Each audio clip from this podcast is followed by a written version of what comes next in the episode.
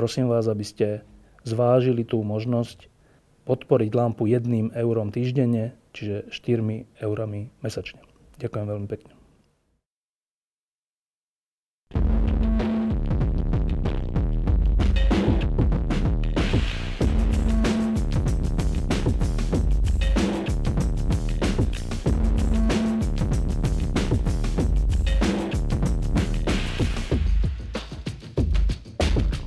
Lampou, ktorý robíme už viac ako 10 rokov, robíme tak, že my máme to privilegium, že rozhodujeme, kto sú hostia, rozhodujeme, čo sa opýtame, rozhodujeme, čo sa tu deje. A teraz, čo tam vy vykrikujete?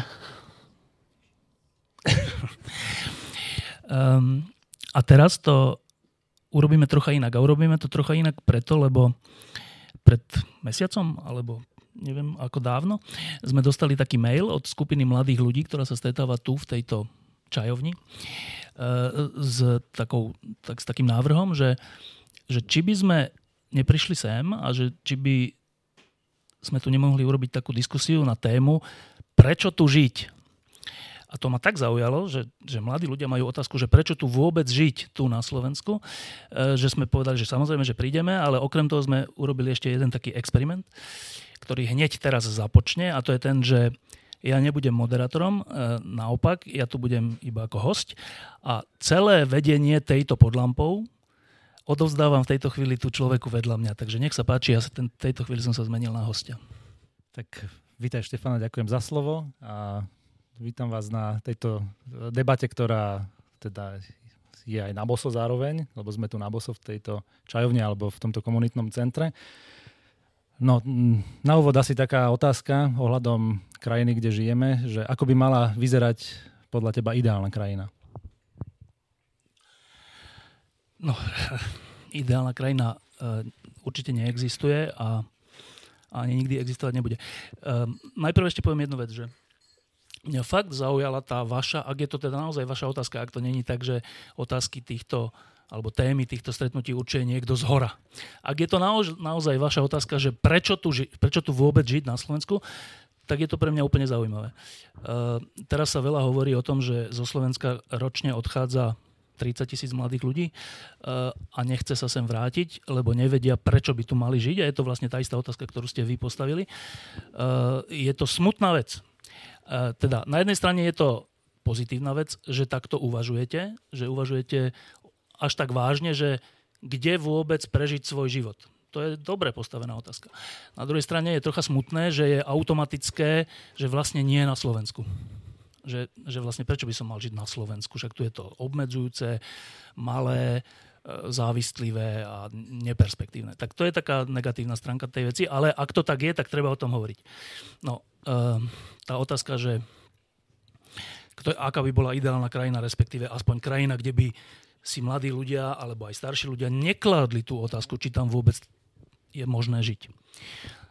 Ja si zase nemyslím, že to je až také ťažké takú krajinu vytvoriť. Um, ja som známy tým, že ja mám rád Ameriku. Teda Spojené štáty. Uh, ktorú možno mnohí z vás nenávidia, neviem. Na Slovensku dosť veľa ľudí nemá rado Ameriku a v Európe všeobecne to tak je. Navyše, keď sa teraz ja sám pozerám na to, že tam vyhráva Trump voľby, tak to mi príde troška čudné. Ale, ale je to krajina, v ktorej keď som, tak mám pocit na jednej strane slobody, že je to slobodná krajina, a na druhej strane e, aj také nejakej zodpovednosti tých ľudí, ktorí tam žijú za tú krajinu.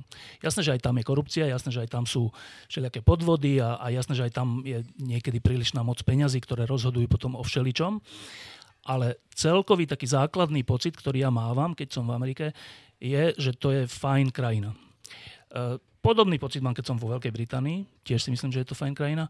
Ehm, čiže tým chcem povedať, že e, ja nie som e, teda idealista alebo naivista v tom zmysle, že, že chcem, aby na Slovensku bola ideálna krajina a keď nebude, tak sa tu nedá žiť.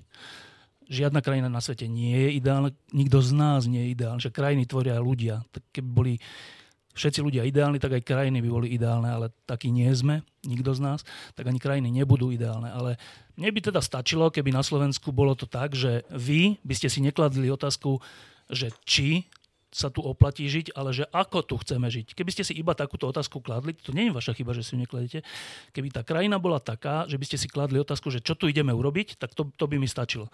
A na to netreba zase až tak veľa, myslím si.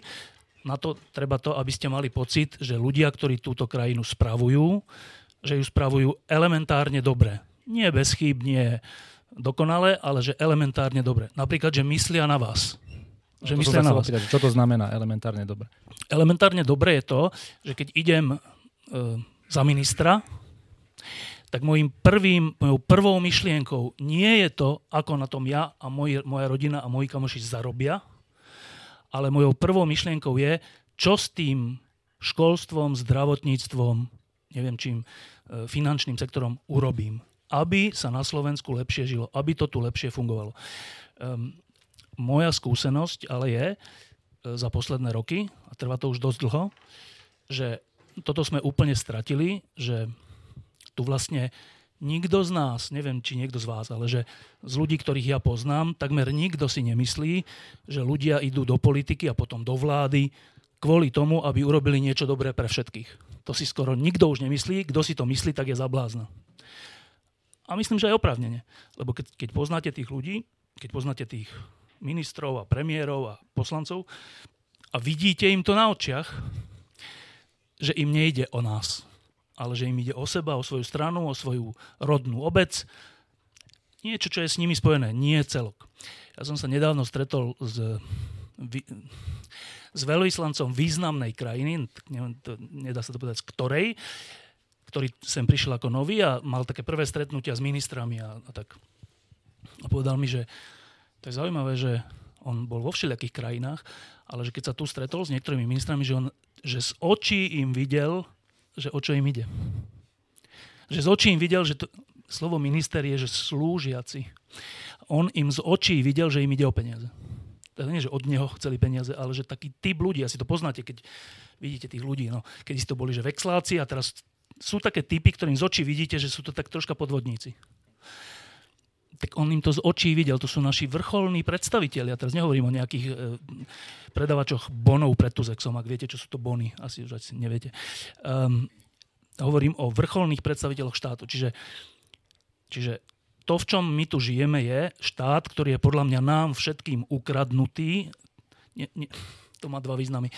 Nie je nám ukradnutý, že nám je to jedno, ale je nám ukradnutý ľuďmi, ktorí si ten štát sprivatizovali. Ehm, sprivatizovali si ministerstva, sprivatizovali si hospodárstvo, sprivatizovali si kontakty, sprivatizovali si celý biznis a všetko. Pred voľbami sa tvária, že ide teraz o to, alebo ono, že nás chránia, alebo že hocičo. Ale v skutočnosti podľa mňa žijeme v štáte, ktorý je ukradnutý. Ehm, Zúza Čaputová, to je také, taká, taká mladá pani, ktorá sa zaoberá korupciou a, a fungovaním teda prokuratúry, súdov a policie. Ona to nazýva, že to je unesený štát. Že tento štát nám bol unesený. My tu síce žijeme a máme občanské preukazy a sme jeho občania, ale nie je to náš štát, bol nám ukradnutý. Tak v tomto my žijeme. A čo sa musí stať, alebo čo máme my urobiť, aby sme si ho zobrali naspäť?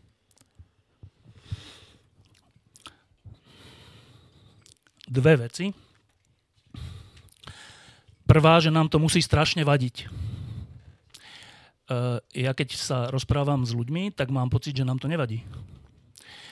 Že nám troška vadí, že hentí kradnú, ale tak troška preto, že keby sme boli na ich mieste, my by sme mohli. A nahnevaní sme len za to, že nie sme na tom mieste. To si myslím, že platí o časti ľudí a že ešte tá miera nahnevanosti na to, že e, ako toto funguje, ešte nie je dostatočná. Je taká, že Niektoré sektory sú už nahnevané, učitelia sú nahnevaní, sestričky sú nahnevané, časť mladých ľudí je nahnevaná a potom to riešia tak, že, že dokonca som počul, že idú voliť niektorí Kotlebu alebo Kolára alebo tak, no proste také skraty. Teda časť ľudí je nahnevaná, ale myslím si, že ešte tá, taká tá naozajstná nahnevanosť, že tak ale stop, že tá tu ešte nie je. A, ale bez nej sa veci nezmenia. Druhá, druhá podmienka toho, že ako sa to dá aby sa to dalo zmeniť, je, že musí tu byť pripravená skoro by som povedal generácia, ktorá to zoberie na seba. A teraz nemyslím generácia prísne vekovo, že od 30 do 50, alebo proste, nemyslím to celkom vekovo, ale troška hej. Proste skupina ľudí, ktorá bude pripravená profesne, odborne, profesionálne, morálne, všelijako skúsenostiami, že zoberú tento štát do svojich rúk od tých, ktorí ho ukradli. To, to sa zdá také, že triviálne, ale to je ťažká vec. Lebo keď chcete, keď chcete zmeniť Slovensko, to není tak, že tak budete teraz kandidovať, budete zvolení a čo? Čo potom urobíte? Že stanete sa ministrom zdravotníctva. No a to je zložitá vec, že ako to urobiť, aby to zdravotníctvo nebolo tak, ako dnes rozkrádané, nefunkčné, e, nekúriace, kde zbytočne zomierajú ľudia, ale aby bolo funkčné. To není taká vec, že znížim dane z 19 na 16. To je ťažká vec. To isté platí o školstve, to isté platí o všeličom inom. Čiže tá generácia, o ktorej ja hovorím, musí byť odvážna, ale hlavne pripravená. Musí mať tie nápady, že ako to urobiť. Raz sa, raz sa to tu už stalo. E, keď bol 98., keď to boli také dôležité voľby, keď padol Mečiar a Slovensko prestalo smerovať Bielorusku alebo k takýmto krajinám a začalo smerovať na západ, tak vtedy tu bola pripravená celá generácia ľudí od ekonómov cez zdravotníkov až po rôzne iné oblasti, ktorí mali dopredu už pripravené, že čo chcú urobiť. A časť z toho sa naozaj podarilo. Dnes, v roku 2016, ja nevidím takúto generáciu. Vidím časť politikov, ktorí sú nespokojní a kričia a tak, ale to je málo. Je málo byť, že ja som proti korupcii. Dobre, tak vyhráš voľby, zoberme si, že ľudia už by boli naozaj nahnevaní a taký človek by vyhral voľby. A čo by teda urobil s tým štátom? Dobre, tak by znížil mieru korupcie ale zdravotníctvo by bolo ďalej nefunkčné a školstvo by bolo ďalej také, aké je, a však s tým máte všetci skúsenosti. Čiže ja tu vidím dva problémy. Jedna je, že my ešte nie sme dostatočne nahnevaní na to, že nám niekto ukradol tento štát a druhá, že nie sme pripravení na to, ako ho zmeniť. Takže dá sa zmeniť e, naš, našu krajinu e, teda len voľbami alebo aj, aj mimo volieb? Že ako môžeme my aj v tejto situácii, ako sme tu, ako tu sedíme, ako tu sedia mladí ľudia, ako môžu zmeniť krajinu bez toho, že by sa uchádzali o nejaké to kreslo v, v parlamente? Ja som v tomto prostredí tak troška, e, keď som mal 19 rokov, tak som sa stal veriacim. A vtedy e, sa mi veľmi páčila taká myšlienka, že 12 rybárov zmenilo svet. Tí rybári neprešli voľbami, ani nemali pripravenú koncepciu zmeny zdravotníctva v Izraeli. Ale zmenili svet. Čiže čiastočne na vašu otázku sa dá odpovedať tak, že v skutočnosti zmena sveta nesú, nesúvisí s voľbami. E, zmena sveta súvisí so zmenou mňa. Čiže e, ak chceme lepšie Slovensko, tak taká tá najpoctivejšia najosobnejšia a najrýchlejšia v skutočnosti cesta je, že skúsim zmeniť seba v tom, čo viem, že tomu prekáža, aby sa tu lepšie žil. Čo znie tak ľahko, ale to je podľa mňa najťažšia vec. Čiže nie je to tak, že iba cez voľby sa dá niečo meniť, čiže raz za 4 roky voľme a potom 4 roky vlastne na tom nezáleží, lebo čo, nemáme nejakú moc. To nie je pravda. E, každý, aj medzi voľbami máme všetku moc. Nie ako za Sovietskeho zväzu, že všetko moc patrí ľuďom, ale reálne máme všetku moc zmeniť svoj život, život svojej rodiny, svojho brata, svojho rodiča, e, svojho domu, svojho kostola, hoci čoho. A ten štát sa skladá z týchto vecí. Štát nie je zložený z politických strán. To je, politické strany sú dôležité a vláda je dôležitá a parlament je dôležitý, ale štát je zložený z nás, 5 miliónov ľudí na Slovensku a neviem koľko miliard na svete, to sú štáty. Um, čiže v tomto zmysle to nie je tak, že je to zakliaté, keďže voľby nevieme až tak ovplyvniť, máme málo hlasov, tak vlastne, tak vlastne odsťahujme sa. Však my tu môžeme urobiť strašne veľa vecí. To, že vy sa tu stretávate takto raz za mesiac, s rôznymi ľuďmi. Na budúce príde Jeňo Korda, ktorý tu niekde je, ktorý sa sem vnútil vraj, že, že nám na budúce chce on byť host. Tak e, to, že robíte, to, že robíte takéto stretnutia, je podiel na zmene Bratislavy. V v tom zmysle, že stretávajú sa ľudia, ktorí sa rozprávajú o niečom dôležitom. Mohli by ste sedieť na pive a rozprávať sa o niečom nedôležitom. Čo je tiež dôležité, ale je dôležité aj sa stretávať a, a hovoriť o vážnych veciach. Tak, tak aj toto je, toto je váš podiel. To, že ste si zvolili otázku, že či tu vôbec sa oplatí žiť, je váš podiel na tom, aby sa tu oplatilo žiť v skutočnosti. Čiže ja si nemyslím, že všetko je cez politiku. Naopak, že tie najdôležitejšie zmeny, rozhodnutia sú naše osobné, súkromné, vnútorné. Na druhej strane je ale pravda, a tak funguje slobodný svet, že, že súťažia nejaké predstavy o tom, že ako by tá, ktorá krajina mala vyzerať v tých krajinách. A tie predstavy súťažia vo forme rôznych zoskupení, ktoré sa z okolností volajú politické strany. To znie tak škaredo už dneska, ale to není nič škaredé. Čiže je, je zase pravda, že keď chcete zmeniť to zdravotníctvo, tak niekedy je troška málo, keď sa stanete milším človekom, lebo to zdravotníctvo musí mať nejaké zákony. A musí niekto vymyslieť, že aké sú to zákony. Čiže platí obidve. Platí to, že najúčinnejšie zmeníme Slovensko tak, že my sa buď zmeníme, alebo, buď, alebo niečo dobré urobíme, alebo, alebo um, neurobíme niečo zlé. E, to tiež platí, ale platí aj to, že inak sa to nedá, než cez voľby, politické strany, zákony, e, reformy a tak. A preto je dôležité byť aj mm, aktívny verejne. Keď mladí ľudia rozmýšľajú o tom, že či tu zostať žiť, tak uh, moja otázka je, že prečo teda tu majú zostať žiť, keď vlastne za hranicami, uh, hlavne teda v tom vyspelom západnom svete sa im ponúkajú oveľa lepšie možnosti, tak prečo tu zostať žiť?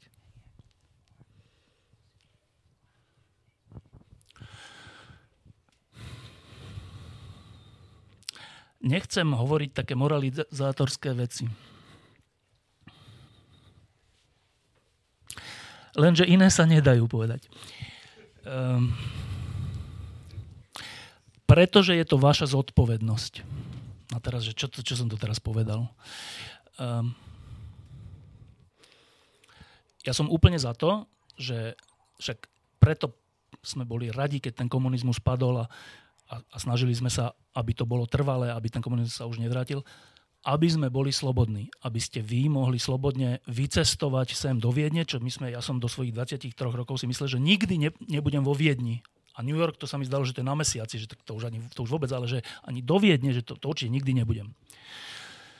Tak to, že môžete vycestovať, dokonca tak, že ísť študovať niekam, dokonca tak, že tam môžete zostať, pracovať, žiť a aj zomrieť, je výdobytok novembra 89, ktorý by som nikdy nespochybnil. Nikdy. To je správna vec. Čiže, čiže tá možnosť odísť zo Slovenska aj ísť tam, kam vás srdce ťahá, je výborná a využívajte ju. A tá druhá ale polovica tej odpovede je, že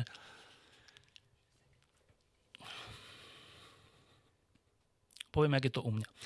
Ja som sa narodil na Slovensku, túto v Petržalke v Bratislave. A keď, keď, mm, keď bol ten november 89, tak ja som to vnímal ako náš spoločný záväzok tých, tých 100 tisícov ľudí uh, um, urobiť z tedajšieho Československa uh, normálne miesto pre život pre ľudí, ktorí sa sem ešte iba narodia. To ste vlastne vy. A, bra- a myslím, že všetci v tej generácii, ktorí sme boli, ktorí sme boli takí tí pronovembroví, tak, tak nás to veľmi ovplyvnilo. Lebo vtedy to bolo tak, že, že tá možnosť reálne niečo zmeniť bola, že okamžitá. To, to nebolo, že na 100 rokov. To bolo také, že to bolo tak, že keď ste povedali, že ja mám predstavu o ministerstve zdravotníctva, tak ste sa stali ministrom zdravotníctva, lebo vtedy ešte, vtedy ešte neboli také stranické mafie, ako sú dnes. A teraz, vtedy sme všetci to brali ako svoju zodpovednosť, že nikto iný to neurobí. Boli tu komunisti, ktorí tomu bránili. Bola tu, bolo tu taký, taký, taký priemer, ktorý pozerali, že čo sa deje a museli tu byť aktívni ľudia, ktorí povedali, nie, my to berieme na seba, my to, my, je to naša zodpovednosť, aby, aby tu bola slobodná krajina. A mňa to z nejakých dôvodov odtedy neopustilo. Že ja mám stále pocit, že je moja zodpovednosť, to je také, troška to znie tak čudne, ale, ja to, ale je to tak, že je, je moja zodpovednosť, ako to tu bude vyzerať. Že je to aj na mne. Není to, že na nejakých tých, oných politikoch alebo iných novinároch alebo tak. Ja mám pocit, že je to aj moja zodpovednosť. Preto mňa by nikdy nenapadlo akože odísť zo Slovenska. Od, ako napadlo mi ma ísť študovať, alebo ísť na nejaký pobyt, alebo hocičo, ale vždycky by som sa odtiaľ pozeral na internet a na noviny a tak, že čo sa tu deje. A keby sa dialo niečo zlé, tak by som sa snažil niečo urobiť a keby sa... A tak. Čiže že prečo by ste tu mali žiť, je podľa mňa preto, že teraz budem vyzerať ako nejaký SNS, že uh, lebo je to vaša krajina. Akože človek sa podľa mňa nenarodí na svet tak, že je jednotlivec a s ničím zviazaný. Len tak, že môžem byť eskimák, alebo môžem sa presťahovať neviem kam, na Antarktídu. Že je naša tak to je jak z toho malého princa, že, že keď sa o niečo trocha staráte, tak, tak preberáte potom za to zodpovednosť. Tak keď sa tu o vás niekto staral, vaši rodičia a nejakým spôsobom aj to okolie, v konečnom dôsledku, keď bol normálny, tak aj ten štát vo forme zdravotníctva, školstva a všeličoho, tak to zase nie je tak, že zoberiem a už ma to nezaujíma. Je zodpovednosť ľudí nejakým spôsobom vrátiť to, čo dostali. Podľa mňa vo všeobecnosti toto platí do istej miery podľa mňa to platí aj čo sa týka krajiny, v ktorej žijete, že nie, nie je to povinnosť, ja som proti povinným veci, ja som proti povinným kvótam, čo sa týka utečencov, hoci som za pomoc utečencom. Aj tu by som, to, je, to nie je povinnosť, že musíte tu žiť a musíte tu bojovať. To nie je povinnosť. Ale, ale podľa mňa je to nejaká zodpovednosť, že už len tak triviálne. Tak predstavte si, že všetci normálni ľudia odtiaľ to odídu, lebo, sa povie, lebo povedia, že sa tu nedá žiť. No tak to bude úplne Eldorado pre tých neporiadných. Lebo už iní tu nebudú. Nebude im mať kto vzdorovať. Podľa mňa je našou trocha zodpovednosťou vzdorovať zlu na svete. Tak preto by ste tu mali zostať. E, žili ste aj niekde, alebo teda žili si, my sme si náš potýkali a ty mi, ty mi vykáš naspäť. Tak. To by som tak, že všeobecne. Áno, dobre. tak som sa chcel opýtať, že, uh, že žil si teda niekde aj za hranicami, že aká to bola skúsenosť a čo ti to dalo. A asi už nemá teraz zmysel sa pýtať, že prečo si sa vrátil. Áno, tak ja som žil pár rokov v Mníchove, v Nemecku, keď som robil v Slobodnej Európe a potom pár rokov v Prahe, tiež keď sa zase Slobodná Európa presťahovala z Mníchova do Prahy. Eh, v tom Mníchove to bolo začiatkom 90. rokov a to bola taká skúsenosť, by som skoro povedal, že civilizačná, že prišiel som do obchodu a nemali tam jeden chlieb, ale 100 druhov chleba. Tak som, bol som z toho taký zaskočený, že čo mám teraz robiť. Um, boli tam tie otváracie dvere a schody a eskalátory. To, to, to, to bolo všetko také... V predajniach voňalo. Hrala tam taká hudba a káva bola zadarmo. To som nikdy nezažil dovtedy. Čiže bola to taká civilizačná skúsenosť v tom zmysle, že že, môž, že môžu veci byť aj také priateľské voči ľuďom, nie nepriateľské, ako keď u nás vtedy ste chodili do obchodov. To si celkom neviete predstaviť.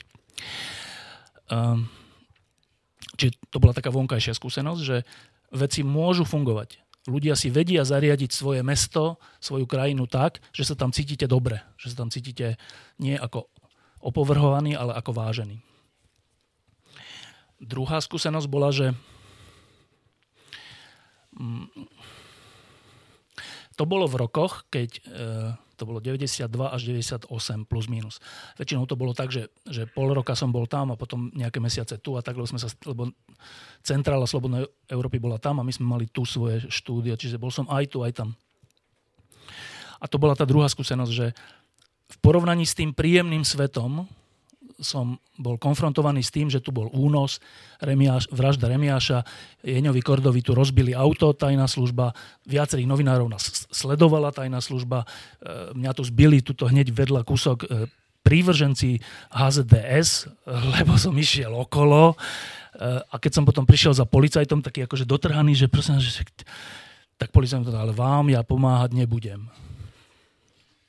A policajt je reprezentant štátu. To, tak to bola taká druhá skúsenosť, že počkaj, tak ja, ja z pohodlia Mníchova, alebo z príjemného Mníchova, alebo z, z krásnej Prahy niečo píšem, potom prídem sem a som tu konfrontovaný, že s úplným, že takým kryštalickým zlom. Až že násilím, násilím. Tak to bola tá druhá skúsenosť. Čo mi to dalo, bolo skutočne, paradoxne mi to dalo to, že ja sem musím prísť a musím sa o to snažiť spolu s kamarátmi a ďalšími novinármi a všelikým, že aby ten 98 dopadol nejak inak, lebo sa tu zbáznime a pozabíjame všetci. Čiže ja odporúčam na, na základe tejto skúsenosti, je úplne dobrá skúsenosť ísť na pár rokov niekam žiť. Je to výborná vec. Jednak vidí človek s nadhľadom tú krajinu, z ktorej pochádza, jednak vidí, že svet môže fungovať aj inak a jednak aj trocha vidí sám seba inak, než keď je stále v tom víre a myslí si, aký je dôležitý a nepostrádateľný a tak. Čiže ja, keď ste ešte mladí ľudia a teraz sú všelijaké tie možnosti a všelijaké erazmy a ja neviem čo, tak ja byť na vašom mieste, tak určite by som na rok, dva, tri niekam išiel, lebo je to výborná skúsenosť, taká, ktorá aj mení človeka k takému podľa mňa dospelejšiemu stavu. Posúme sa teraz k tým voľbám, čo nás čakajú o dva dní. si sledoval som, jak, jaký bol teda tvoj vývoj v tom rozhodovaní, že, že či ísť vôbec voliť. To, to bolo asi prvýkrát, ke, kedy si sa rozhodoval a váhal, či vôbec tam ísť. Nakoniec teda už je teraz známe, že, že voliť pôjdeš. Tak aký to bol proces? Že pre, prečo vôbec si rozmýšľal o tom, že neísť voliť? Existuje taký pojem, že užitočný idiot užitočný idiot, to je taký pojem, eh, ktorý by som ja nechcel nikdy zohrať. Eh, to zohrávali ľudia napríklad zase za komunizmu, eh, keď oficiálnym cieľom sovietského bloku, do ktorého patrilo aj Československo, bolo ovládnuť svet komunistickou ideológiou a, a tak, tak na západe, na tom slobodnom západe existovali skupiny ľudí, väčšinou mladých, ktorí sa nazývali mierové hnutie a všelijako inak, ktorí protestovali proti vlastným krajinám, že sú konfrontačné voči sovietskému zväzu alebo Rusku alebo východnému bloku. A vyvolávali teda dojem, že ten problém je u nich, nie u nás. Pričom my sme tu mali tých hrdlorezov, ako bol Stalin, a tak oni sa bránili voči tomu, že aby zvyšky slobodného sveta zostali. A tie demonstrácie za mier, to, to boli, že užitoční idioti.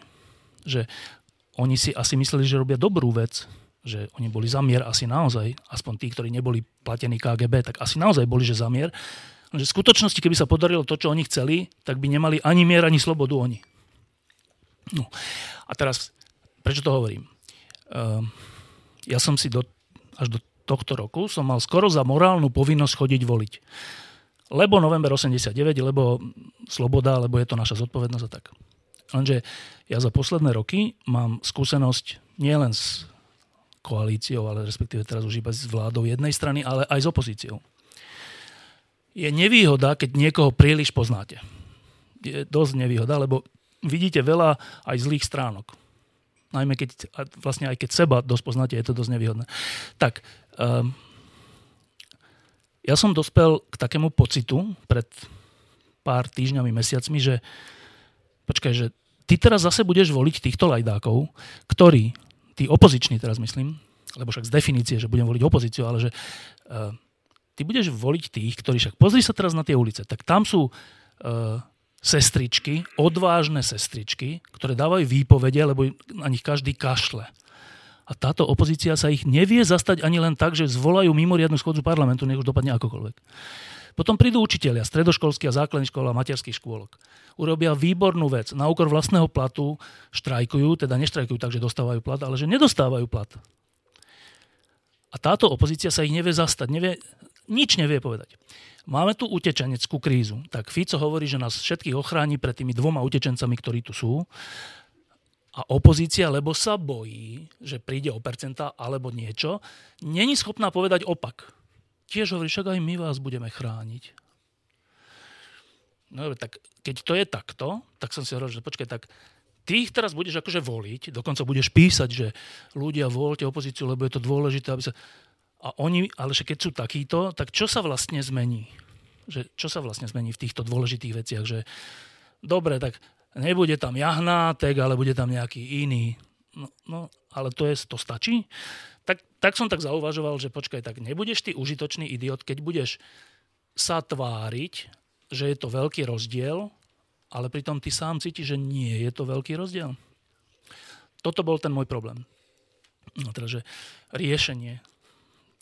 Dlho som o tom rozmýšľal, s viacerými kamošmi som sa úplne pohádal kvôli tomu, ktorí mi všetci hovorili, musíš voliť a tak, čo, čo, čo, to je tvoja zodpovednosť a keď ty, pôjdeš, že, keď ty povieš, že nejdeš voliť, tak ja si bol končím. To, to boli akože dobrí kamoši. Mišo Kaščák mi nadával, takíto ľudia. Tak, uh, ale to, ale to, ne, to zase natoľko som hrdý, aby toto mi nezmenilo môj názor.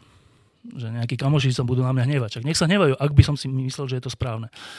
Ale potom,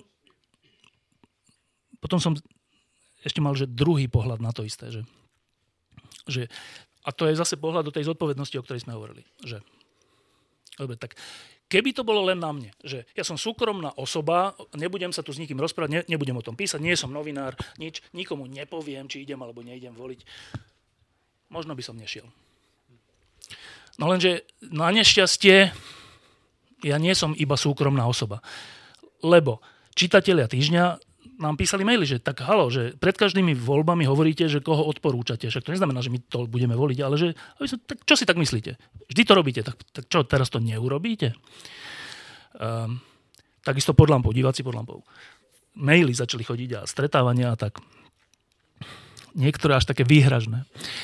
Um, no a vtedy som si uvedomil, že ja mám vlastne ešte troška inú zodpovednosť, než len takú tú svoju, že sám pred sebou. Ešte mám aj zodpovednosť za za ten časopis minimálne a za, a za tú diskusnú reláciu. A, tak, a, a to je potom troška iná zodpovednosť, že vtedy povedať, že neidem voliť, je vlastne tak troška hovoriť ľuďom, že nechodte voliť. Ale môžem ja hovoriť ľuďom, že nechodte voliť, že teraz je taká zlá tá garnitúra aj opozičná, aj koaličná, že sa to vlastne neopl- Môžem to urobiť? Tak som si to ešte raz pomyslel, že počkaj, tak to je zase vážnejšia vec a dospel som k takémuto rozhodnutiu, že teda jeden z mojich problémov som, bol ten, že ja som nevedel, koho mám voliť. Aj by som teda išiel, ale koho mám teda voliť. Že mám, nakoniec mi to zostalo, že medzi Mostom a SAS. Most, ktorý je slovensko-maďarský projekt, ktorý podľa mňa je správny, je dobrý. Je dobré, aby Slováci a Maďari sa snažili medzi sebou komunikovať, dokonca niečo aj spolu robiť a tak. Súčasne ich ale troška poznám, viem o tom, že aj oni kšeftujú všeli ako v pozadí v tých regiónoch a tak. A súčasne si myslím, tak to hovorím to deň pred voľbami, že keď, keď bude na to príležitosť, tak most pôjde so smerom. Oni hovoria mne, keď sa s nimi stretnem, že nepôjdu. A ja si napriek tomu myslím, že pôjdu. No, tak to je to hrozné na novinárskom povolení. Čiže to, to, a to bol jeden Ale ja nechcem byť zase užitočný idiot, ktorý zavolí niekoho, ktorý v skutočnosti pomôže k tomu, aby tu znova pokračovala vláda Smeru. To nechcem. Druhá možnosť bolo, že Sulík, lebo ten určite nepôjde so Smerom, to by som sa aj teraz stavil s vami. Uh, lenže ten zase je necitlivý človek v mnohých veciach. Uh, ja s ním kľudne idem na pivo. Je to môj nepriateľ, skôr naopak. Ale on je v niektorých veciach naozaj taký jednorozmerný. Že podľa mňa je dobrý, čo sa týka ekonomiky, že tomu dosť rozumie a ich ekonomický program nie je podľa neho, ale podľa rôznych hodnotiacich uh, inštitúcií je najlepší. E, Ďuro Karpiš, ktorého si vážim, to je taký ekonom z Inesu, povedal, že, že ten program je najlepší. Tak to je fajn. Lenže, lenže to je zase, že čo, ja nebudem voliť, voliť iba podľa ekonomiky, lebo nie iba chlebom je človek živý. Ja si myslím, že sú aj dôležitejšie veci dokonca ako ekonomika a naše výplaty. A v tomto je Ríšo troška necitlivý, keď to poviem tak jemne. A nemyslím len, čo sa týka utečencov, ale aj v iných oblastiach. No a teraz, no a to bola, teda, aj keď som si už povedal, dobre, tak tvoja zodpovednosť je iná, ty vlastne musíš ísť voliť, nemusíš, ale choď. Ale potom bolo, že no a koho mám teda voliť z týchto dvoch? Nevedel som sa rozhodnúť dlho.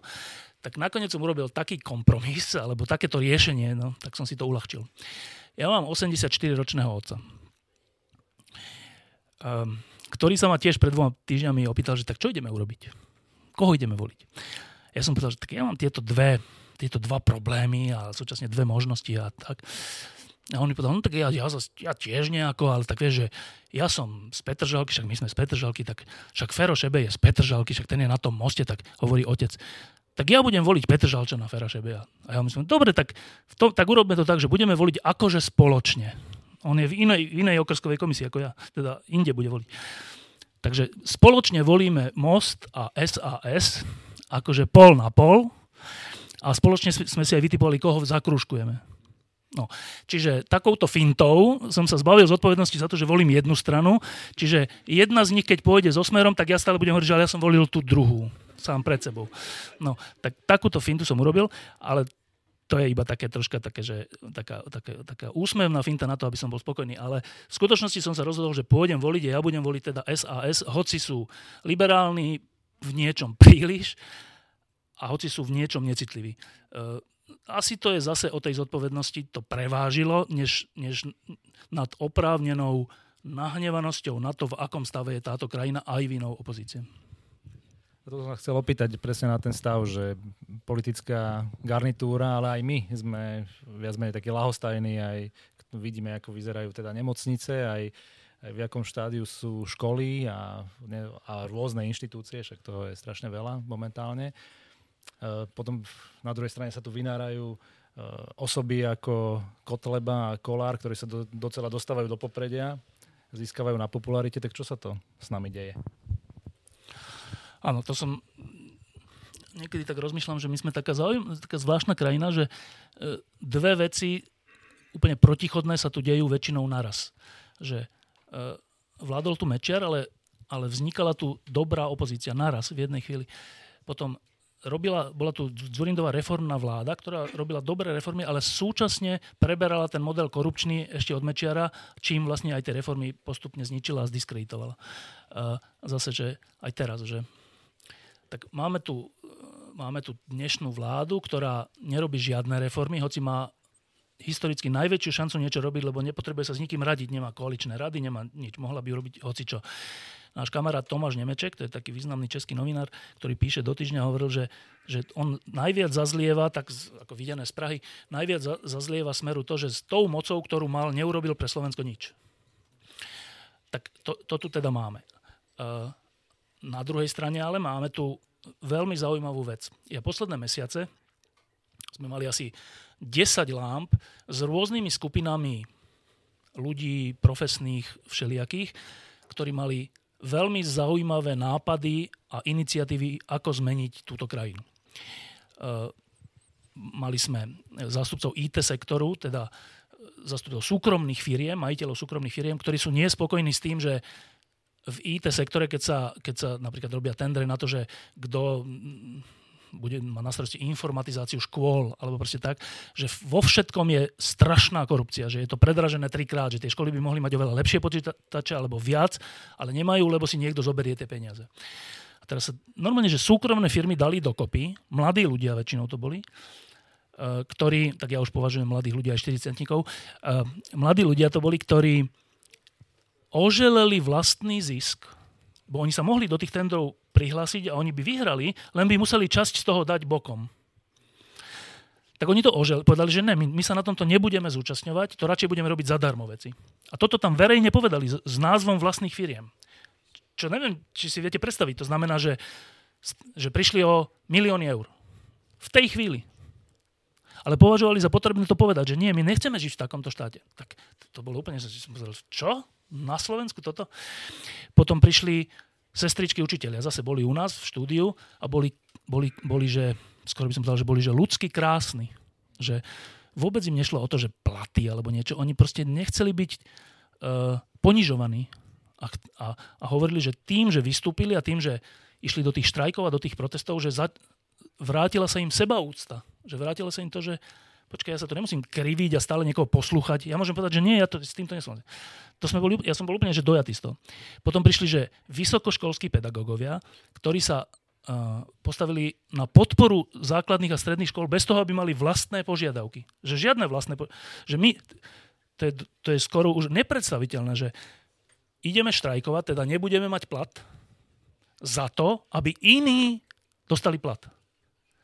To je, to je, to je, neviem, to je skoro ja tak, taký, že mnížský rád je toho schopný, alebo kto, ale tuto to robili, že, že veľa stoviek profesorov vysokých škôl. Úplne, že krásna vec. A takýchto vecí sme za posledné za posledný pol rok mali veľmi veľa. Tak to je zase, že na jednej strane tu máme takú vládu, ktorá tie tendre robí a ktorá z toho profituje a tí jednotliví ministri, teraz hovorím veci, za ktoré ma môžu zavrieť, ale tak to je. A na druhej strane tu máme veľké skupiny ľudí v tom istom čase, ktoré sa tomu chcú vymknúť, ktoré sú odvážne, ktoré majú nejakú predstavu, ako to urobiť a tak. Dobre.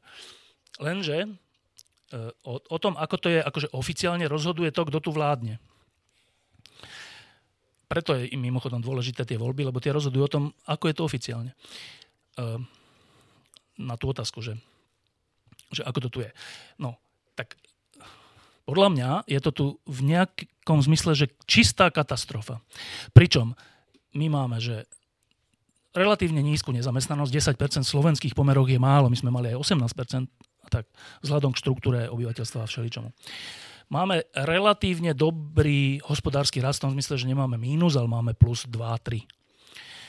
Máme relatívne nízky dlh. To znamená, že keď sa na to pozrie niekto zvonka, tak čože? Čo je také, až také hrozné? Nehrozí nám nejaký bankrot? Asi. Ehm, keď idete po ulici, tak vidíte normálne autá, ľudia sú normálne oblečení. V zásade centra miest sú pekné a keď idete po krajine, krajina je tiež pekná, tak vlastne, že čo? Čo, čo je tu zle?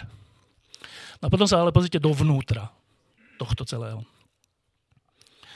Uh, tak začnem utečencami, že žiaden utečenec sem nechce ísť a my tu staviame akože mobilné zábrany.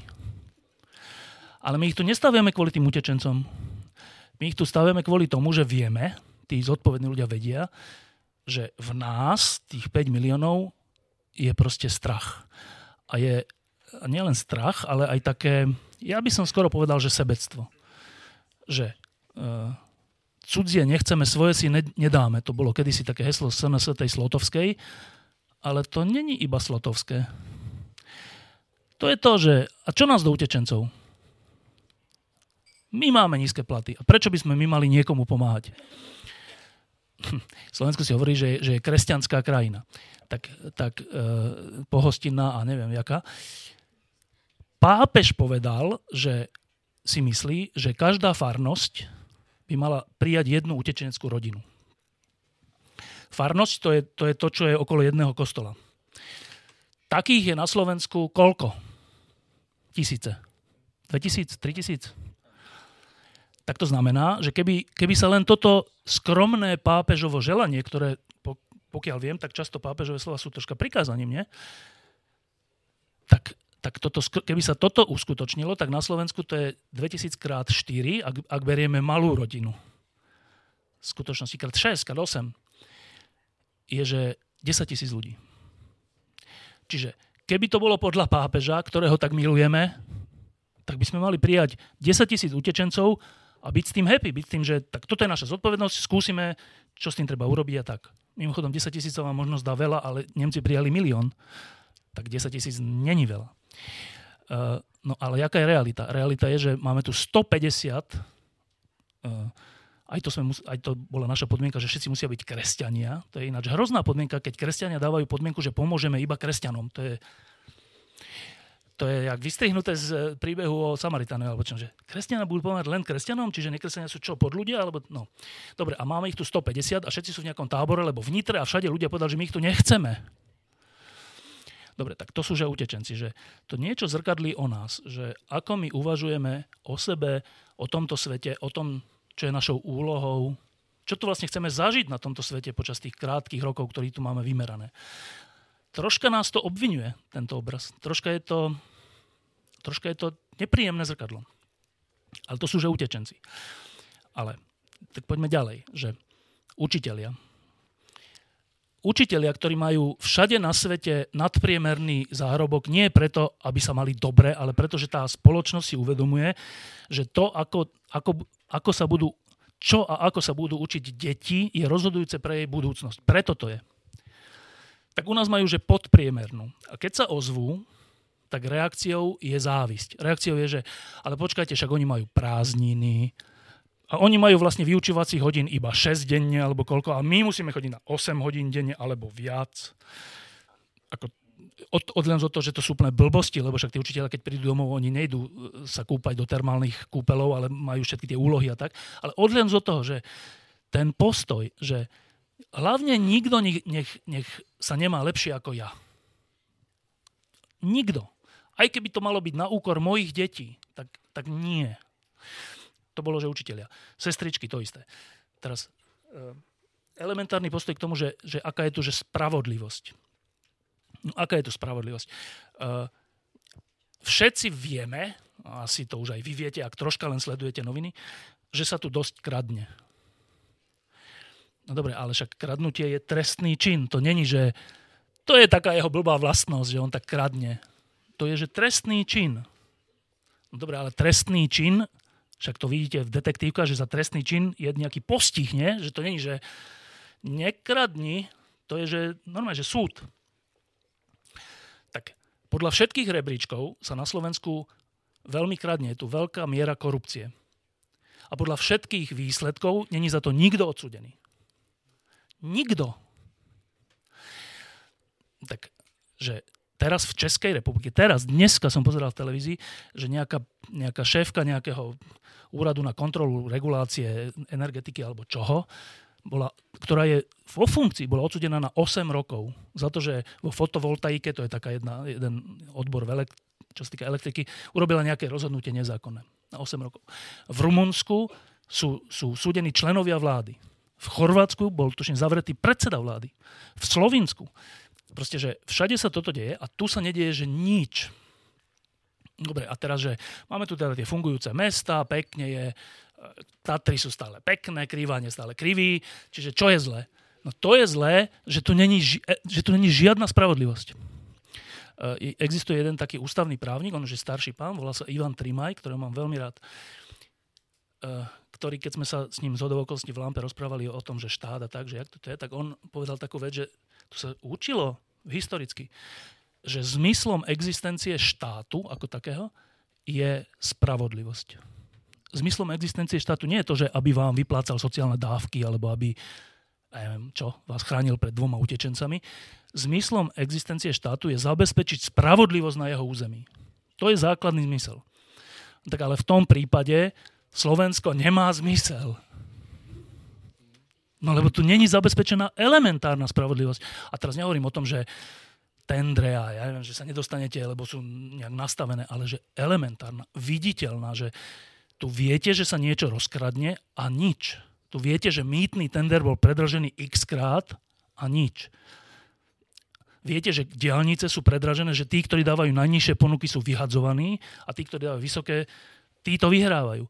E, sú vylúčované firmy, ktoré dávajú naj, najlepšie ponuky pre štáty. Sú vylúčené. Um, vieme to. Preči, kúpte si dnešné noviny. Tak sa, o tomto sa dočítate, že veľa článkov. Ale nič sa nestane. Nič. Tak to je tiež, že utečenci, postoj k iným, závisť, elementárna spravodlivosť tu nefunguje. Že ja neviem ani vlastne, ako sa dá stotožniť s takýmto štátom. A teraz to nemyslím, že ja chcem, naopak, nie, nie že ja chcem odísť, ale že že toto, čo tu je, ja nepovažujem za svoj štát. Ale ja som občan Slovenskej republiky ani, aj chcem byť občan, lebo teraz, keď to niekto bude pozerať, tak bude hovoriť, že tak odiť preč. Na to som zvyknutý. Ja na to odpovedám, že ty odiť preč. Ale že, eh, ale že ja tu chcem zostať a chcem, aby to bolo inak, ale že ja neviem sa stotožniť so, so spravovaním tejto republiky. Že je, to úplne, je mi to úplne že cudzie, odporné, neznesiteľné. Lebo keď to takto je a keď ľudia majú takýto pocit, tak potom sa väčšinou je taká tendencia, že ľudia sa uzavrú do svojich súkromných životov, že dobre, kašlem na to, lenže to sa potom nikdy nezmení.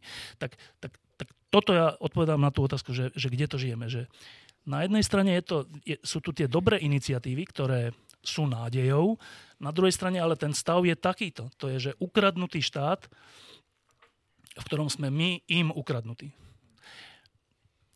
čo sa s tým dá robiť, je to, čo sme hovorili predtým, ale akože keď si nepovieme pravdu o tom, ako to je, tak sa nepohneme ďalej. A tá pravda je, že krutá. To je, že krutá pravda. To je taká krutá pravda, že vy si možno myslíte, že to je vec zo pár ľudí, ktorí keď sa vymenia, tak sa to zmení.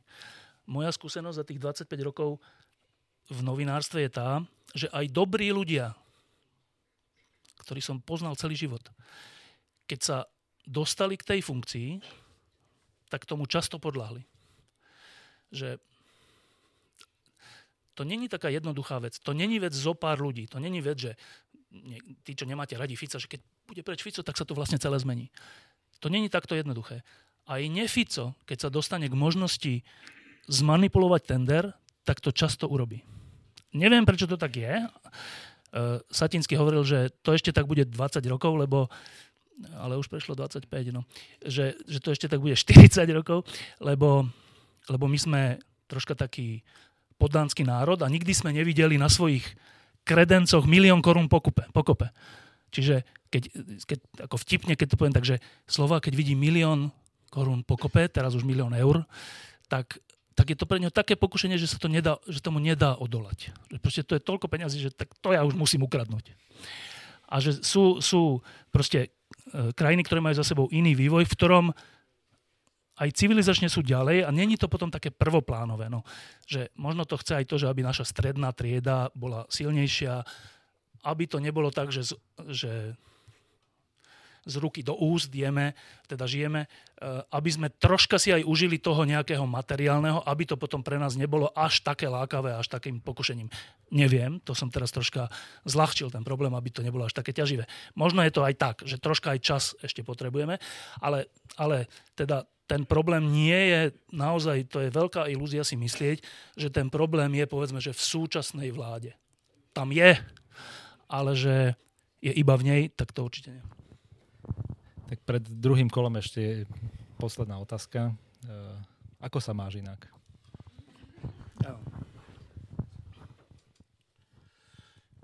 No. To je akože na ďalšie kolo diskusie, lebo zase, že pred tými, pred tými 25 rokmi keď sme sa viacerí kamaráti rozhodovali, že čo ideme teda vlastne vo svojom živote robiť. Boli sme vtedy veľmi mladí, taký entuziastický, že ideme zmeniť svet. No dobre, ale že aký svet, ktorý svet a ako ho ideme zmeniť? A viacerí z nás, vrátane Ďura Košnerika, ktorý žiaľ minulý rok zomrel, tak, tak sme sa rozhodli, že budeme sa snažiť nejako, nejako verejne pôsobiť. Či už ako novinári, alebo ako zakladateľ Artfora, alebo ako proste hoci čo, že nebudeme uzavretí na tak, akože v kostole, že budeme riešiť svoju vieru, ale že budeme sa snažiť zmeniť ten svet okolo toho kostola. No, um, mne sa takým polozázrakom stalo to, že som sa stal novinárom cez Ivana Hoffmana, cez Šeličo a strašne rýchlo to bolo, neprirodzene rýchlo troch, trochu, že Hneď som sa dostal do Lidových novín, čo boli najlepšie noviny vtedy v Československu. Hneď som sa dostal do Slobodnej Európy, čo bolo americká stanica, taká naozaj kvalitná, kde som sa stretával s ľuďmi ako je Kryl a Lída Rakušanová a taký, čo bolo pre mňa úplne, že polobohovia. A zrazu som s nimi sedel na obede v kantíne, v Míchove. Celé to bola rozprávka taká troška. Som mi triasol hlas, keď som sa s nimi rozprával. Tak. Ale hral som, že teda, však, čo je na tom Kryl, ja som hríbne. No. Um, a tým som, tým som vhupol do toho sveta, tej, do toho verejného sveta. A už som odtiaľ neodišiel. E, neodišiel som odtiaľ preto, lebo, lebo si myslím, že je to naozaj dôležité a že cez to sa dá veľa vecí zlepšiť. Alebo hm, prispieť k tomu, aby sa zlepšili. Tá odvrátená strana, to je k tej otázke, odvrátená strana toho je, že napríklad teraz je, je večer ja tu diskutujem o nejakých voľbách, politike a neviem o čom, namiesto toho, aby som bol s kamošmi alebo s, s nejakou rodinou svojou. Čiže keď sa pýtaš tak dlhodobejšie, ako sa mám, tak mám sa tak, že robím vec, zamestnanie, povolanie, ktoré je krásne a ktoré ma nikdy neprestalo baviť. Nikdy som napríklad nešiel do práce s tým, že sa mi nechce čo neviem, či je veľa ľudí na svete, že ísť do práce, že nie, tak však prácu musíme, nie? Ja to vôbec tak nemám. Ja, že, ja sa vždy teším, že fajn, že niečo zase zažijem a niečo urobíme. Že to je polovica pravdy. Druhá polovica pravdy je, že ja nemám súkromný život. Teda vrátanie toho, že nemám ani rodinu, hoci ja mám úplne rád deti. Nemám deti, nemám rodinu. Um, tak, čiže dlhodobejšie odpovedám, že mám sa aj dobré, aj zlé. Alebo jak to mám povedať? Uh, krátkodobo teraz som úplne unavený. Tak my, sme, my máme za sebou úplne ťažký rok. Uh, teda jednak ten Ďuro, čo sa stalo, uh, jednak polka, polka no, časť redakcie e, z týždňa odišla, lebo mali pocit, že treba byť viac katolícky. Ja som celý život chcel, aby katolíci aj in, nekatolíci niečo robili spolu, lebo keď robia niečo jedni sami a druhý sami, väčšinou je to také úzke, úzkoprse a nemá to ani efekt. Žiaľ, nepodarilo sa mi presvedčiť svojich kolegov, že je to tak správne. To bolo ale strašne, strašná rana, lebo tieto odchody, vrátane toho Ďura, je, to je také, že to je, vám siahlo na podstatu, že niečo robíte 10 rokov a teraz podstata toho, z toho sa vytrhne tak to tak krváca celé. A tak. Čiže to bolo ťažké. Um, no a teraz, teraz sa blížia tie voľby, čo je tiež ťažké. Teda, uh, jednak teda ich popisovať a jednak sa ich zúčastniť. No, zúčastním sa ich, ale teda som z toho všetkého fakt unavený. Tak vďaka. Veronika.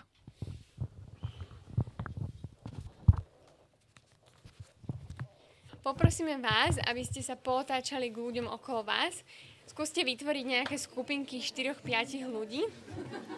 A súčasťou týchto vašich 20 minút bude aj, že skúste vygenerovať nejakú otázku, ktorú by ste potom položili Štefanovi Hríbovi. 22. Taký mladý a toľko rokov. Tak môžeme začať kolo, kde sa pýtate teraz vy hostia a môžeme teda uh, ísť tak asi dokola, aby aby každý dostal slovo, každá skupina, v ktorej ste sa rozprávali. Takže nech sa páči, môžete začať. Akú máte otázku na Štefana? Um, naša otázka je, um, nás, že za čo si vďačný, uh, čo sa týka Slovenska. Lebo bavili sme sa o tej téme, že, že či môžeme byť na niečo hrdí na Slovensku, ale potom sme si povedali, že možno to je zle položená otázka tak skôr možno by sme sa chceli spýtať, že za čo si tak vďačný, keď si sl- v súvislosti s identitou Slováka. Slovensko nie je živá osoba, čiže byť vďačný niečomu neživému mi príde troška čudné, že som vďačný za svojich rodičov, že, ma, že sa o mňa starali, keď som bol malý a tým pádom mi dali elementárnu schopnosť nejak existovať vo svete. Som vďačný všetko, ale že vďačný voči Slovensku, ja sa voči tomu nejako vspieram, že Slovensko, čo mi dalo Slovensko? Kto je to Slovensko?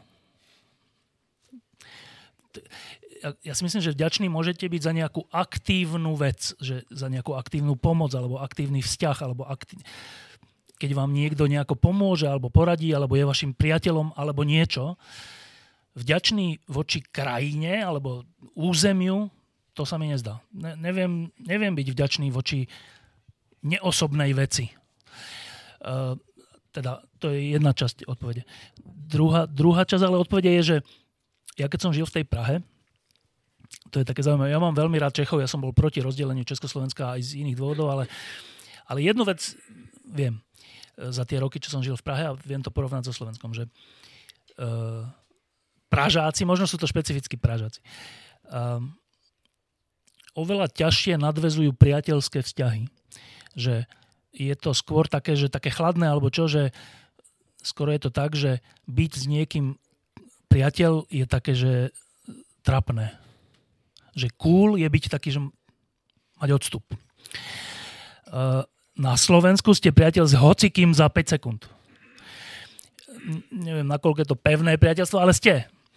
Eh, a všeobecne sa má za to, a tí Česi to úplne potvrdzujú, že oni na Slovensku cítia takú eh, ľudskú príjemnosť v niečom, vo vzťahoch. Možno väčšiu otvorenosť alebo väčšiu, blízk, väčšiu schopnosť alebo ochotu byť k niekomu blízko, bližšie. Bližšie si človeka pripustiť, alebo tak. Čiže toto sa mi na Slovensku ale v skutočnosti na ľuďoch, ktorí tu žijú, páči na nás, že že vieme nadvezovať priateľstva, respektíve, že je to také ľudsky príjemné. A teraz to hovorím pri, všetkej, pri všetkom vedomí toho, aký vieme byť na, na seba navzájom negatívny až, až vražedný, však holokaust bol aj tu. Ale nejaký, nejakým spôsobom, že medzi ľuďmi na Slovensku vie byť veľmi príjemne. To sa mi páči na Slovensku, že, že vieme, byť, vieme vytvoriť prostredia, v ktorých je veľmi príjemne. Napríklad toto neviem, či v Česku je niečo takéto, asi je, ale uh, ide o nejakú mieru. No, čiže to, toto je jedno veľké plus. Teraz asi nechceš, aby som hovoril, že sa mi páčia Tatry, alebo čo. Um, No dobre, tak budem provokatívny, že neviem byť vďačný voči Slovensku ako neosobnej entite, viem byť vďačný voči ľuďom, ktorí tu žijú, voči skupinám ľudí, ktorí tu žijú, voči tej časti mentality, o ktorej som práve hovoril. Môžem doplniť k tejto otázke? Je Slovensko pre vás domov ozaj, naozajstný? Že A mám je... ešte potom druho. Áno. E, to sú, problém týchto otázok je v tom, že, že ja by som sa musel opýtať, že čo myslíme pod slovom domov, alebo čo myslíme pod slovom vďačnosť, alebo tak. Lebo prvé, čo ma napadne domov, je, že doma je keď som bol malý u rodičov, to bolo doma. Že teraz som doma a teraz nie som doma. Čiže domov je tí najbližší ľudia od malička. Prirodzene. Nikto mi to nesel hovoriť alebo vysvetľovať alebo tak. Teraz keď sa myslí, že či je Slovensko domov, však to sa tak hovorí, nie? že domovina moja. Ale to je iný domov ako tamten. Tamten to je, že najbližší vzťah, osobný vzťah. Toto je niečo iné. Ak tým myslíme nejakú lojalitu, že, že považujem to za niečo svoje, za čo som ochotný aj niečo obetovať alebo niečo také, lebo to, to dáva hodnotu tomu slovu. Ak, ak je to len, že slovo, ale nič, tak, nič, nič to nestojí, tak to naozaj nič nestojí. Tak potom áno, že však... V tej Prahe. Čo? Čo? Svojmu okoliu, čo? Však ja som ale zo Slovenska, či nie? Či, či, či som to hovoril? Napríklad. Ja, nepo, ja, ja nemám potrebu hovoriť ľuďom, že ja som zo Slovenska. Počúvajte, uznajte to, že Slovensko existuje. Nie, nie, ale to má veľa ľudí a ja to nemám. Ale oni mne tiež nehovoria, že my sme z Nemecka. Ale však ale vždy v rámci, keď ako cudzinec, alebo čo, tak v podstate asi boli zvedaví, či nie? A oni vedeli, že ja som zo Slovenska, ja som vedel, že oni sú z Nemecka, ale my sme sa nerozprávali o tom, že máš rád Slovensko, máš rád Nemecko, my sme sa rozprávali o úplne iných veciach. Tak my sme mali takú podobnú, že či vnímate, že sa v poslednej dobe deje niečo pozitívne na Slovensku a že čo? Áno, to som troška hovoril. Hej, hej, no, to uh, de, uh, pozitívne sa deje to, a to je pravda, myslím, že nesporná, že nejakým spôsobom veľké časti tejto spoločnosti dozrievajú alebo dospievajú.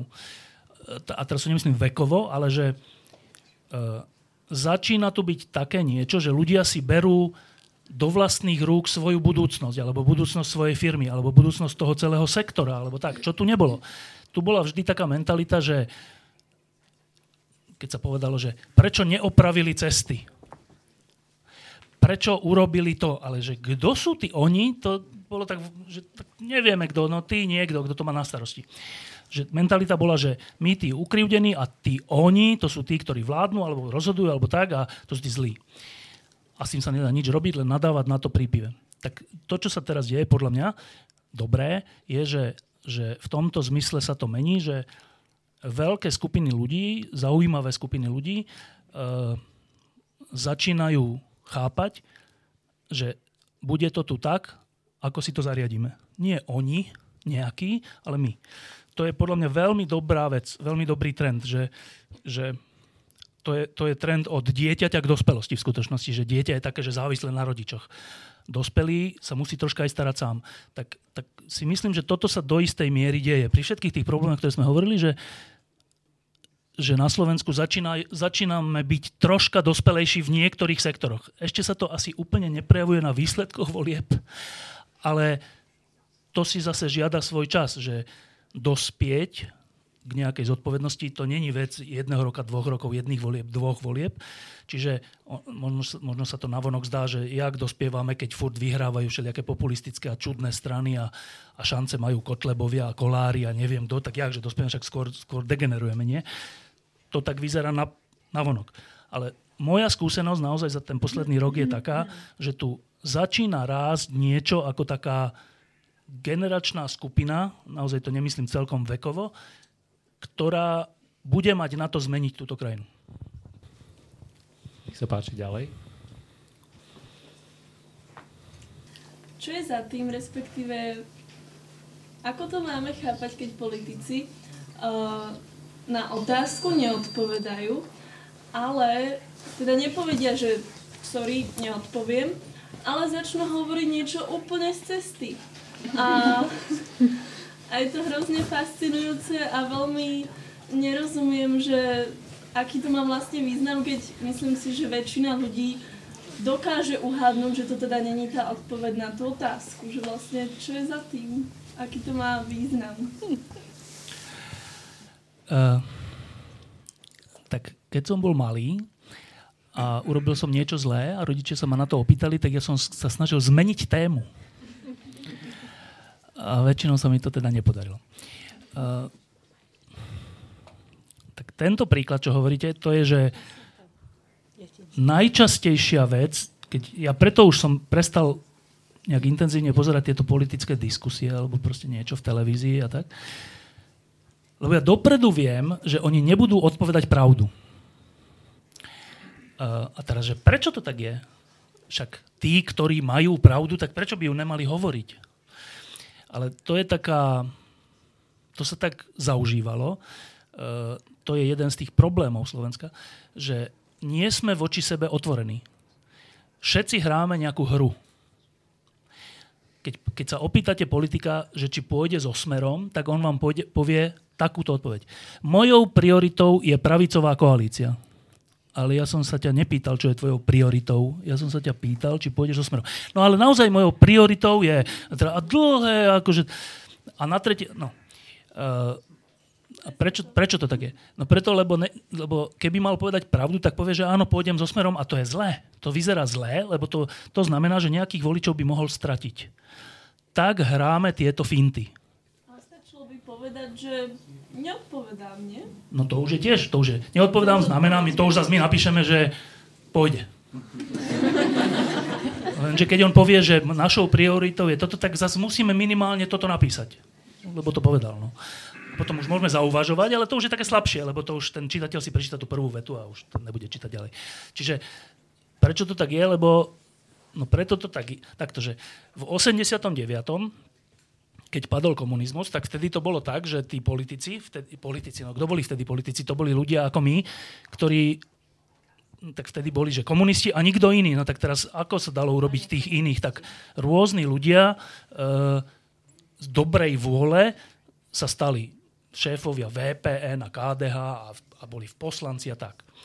A tí nemali tieto finty, čiže vtedy to bolo tak, ja si to pamätám, ja som chodil na tie tlačovky, že tam si sa opýtali a vám povedal, normálne, že áno, nie, boli odpovede. Ja som nepočul už roky odpovede, áno, nie. Um, a teraz vtedy napríklad to bolo tak, že, že tie rozhodnutia, o ktorých teraz my nevieme, my vieme iba ten výsledok, že ten, táto strana sa rozhodla, že toto ale kde sa tak rozhodla to, oni majú nejaké stretnutia, kde sa o tom hovorí. Tak vtedy, v tom po 89. tie stretnutia boli verejné. Že vy ste takto sedeli na zasadnutí predsedníctva VPN. VPN to bola hlavná strana, verejnosť proti násiliu. A teraz tuto sedeli všetci tí ľudia, Fedor Gál, Dubček, neviem kto. Vy ste hen tam sedeli akože kľudne. A oni sa teraz povedali, tak jak to urobíme, tak ideme za, neviem, budeme za takú reformu. Alebo teda, a vy ste tam normálne takto sedeli. To bola, že, že super otvorená politika. Čiže tam, aj keby, aj keby chcel klamať, tak ale vy ste povedali, že som tam sedela. Tak nehovorte mi, že, že to tak bolo, však som tam sedela. Tak e, prvý krok bol, že si tam prestali sedieť, že vám zavreli tie dvere. A, a druhý krok bol po, počas tých rokov, že, že, že všetci sme sa naučili tie finty. Čiže napríklad ja, keď idem robiť s niekým rozhovor, ja viem, že on mi nebude odpovedať priamo. Ja to viem. Čiže ja musím si nejako, sa nejako mentálne pripraviť na to, že ja mu poviem, že pôjde s Ficom, ja viem, že mi, povie, že mi na to neodpovie, ja musím mať ďalšie tri otázky, aby som ho aspoň trocha donútil, že tak v tom prípade áno. Aspoň toto, aby povedal. Lebo, lebo naučili sme sa klamať, no. Naučili sme sa navzájom si klamať. Keď, keď vy máte pocit v telke, že neodpovedajú na otázky, je to preto, že vás chcú oklamať. Možno ešte, že ale s týmto súhlasím, ale akoby otázka je, že že myslím si, že je to očividné, teda táto finta. Že tým pádom je to také, že snažia sa, ale proste je to jasné, že je to blbosť, tak že to také divné. No takto, že je to očividné pre ľudí, ako ste vy. Nie je to očividné pre väčšinu voličov. To vám môžem garantovať.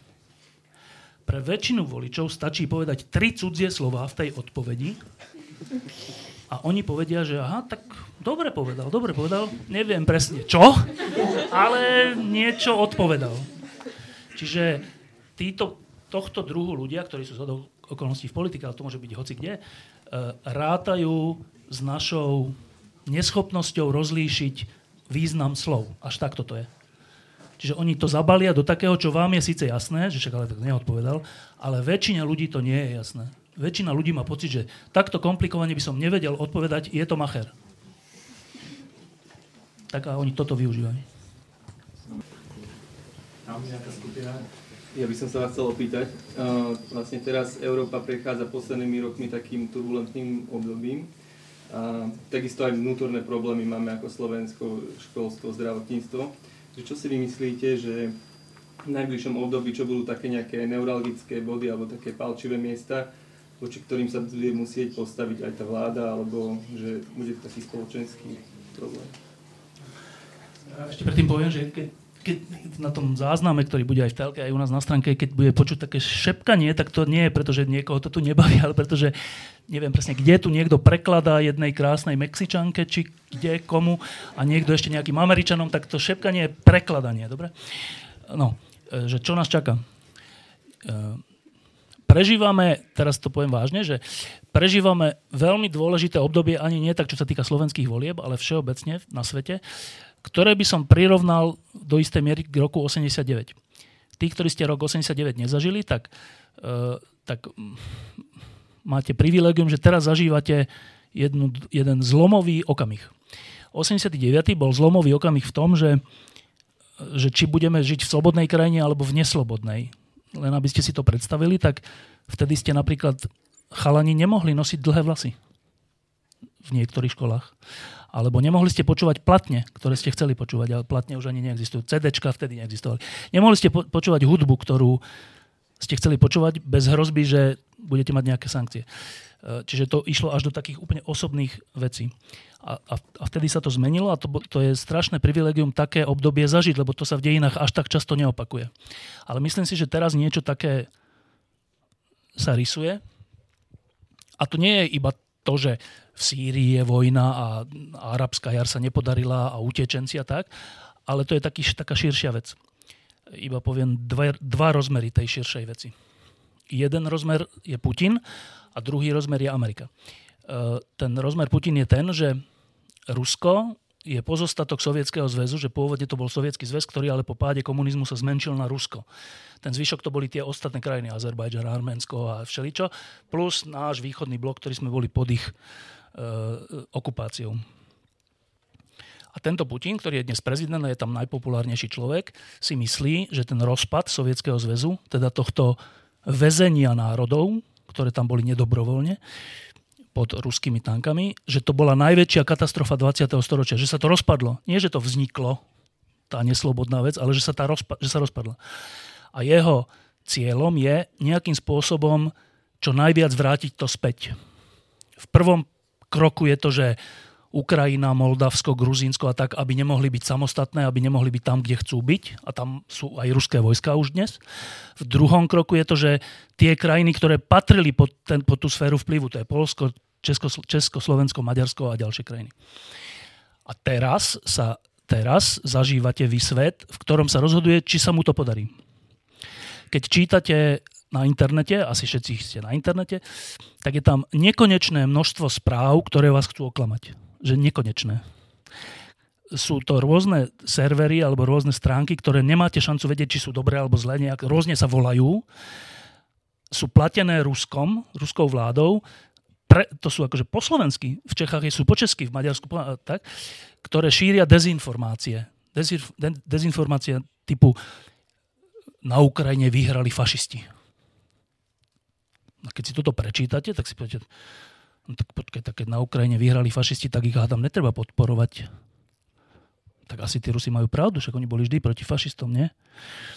No a teraz takýchto príkladov vám viem vymenovať, že 100, ktorý človek ktorý sa v tom veľmi nevyzná, nemá šancu rozlišiť, že či je to pravda alebo není to pravda. Proste to čítate a tak zase je to také minimálne takú pochybnosť, že nie je to tak.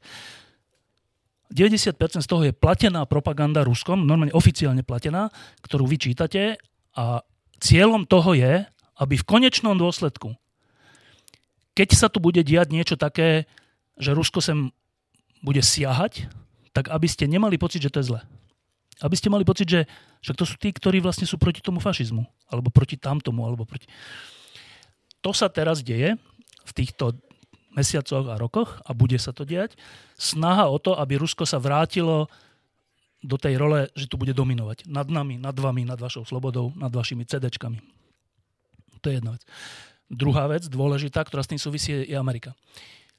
Um, asi ste počuli, že dlhé roky, keď bola studená vojna, to bolo teda od, od konca druhej svetovej vojny po pád komunizmu, sa to volalo, že studená vojna.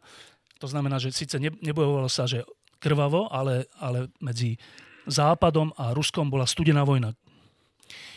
Tak e, tá vojna bola vyhraná Západom, ktorá, ktorú vtedy reprezentovali nakoniec americký prezident Reagan a britská premiérka Tečrova a ešte pápež Jan Pavel II. To boli také tri významné osobnosti 20. storočia, ktoré sa ostro postavili proti komunizmu. Takže nebojacne. Neustupovali, jak tí užitoční idioti, a postavili sa úplne že proti, naopak. Že, že oni povedali, že vy ste ríša zla. A vyhrali to. Tak celé tie roky, celé tie desaťročia, to bolo tak, že o toto, aby tí Rusi nevyhrali, sa starala Amerika. My v Európe sme sa o to nestarali. My sme tak trocha boli aj taký, troška sme, časť z nás tu v Európe, troška koketovala s tým, že či náhodou tí Rusi nemajú aj v niečom pravdu a tak. No, e, čiže Amerika, a nazvalo sa to, že Amerika je svetový policajt, tak škaredo znie, ale, ale skutočnosť bola taká, že policajt na ulici je na to, že keď niekto urobí nejakú, nejaký trestný čin, tak ten policajt je tam na to, aby ho odhalil, chytil a zaistil tak Amerika hrala túto rolu. A vyhrala ju, to bola dobrá rola. Ináč by sme dodnes žili v komunizme. No a to, čo sa teraz deje, čo teraz zažívate vy, na jednej strane to Rusko a na druhej strane to, že tá Amerika, reprezentovaná Obamom, sa rozhodla, že nebude plniť rolu svetového policajta. Že odíde zo sveta a bude sa starať o Ameriku. Na čo má právo?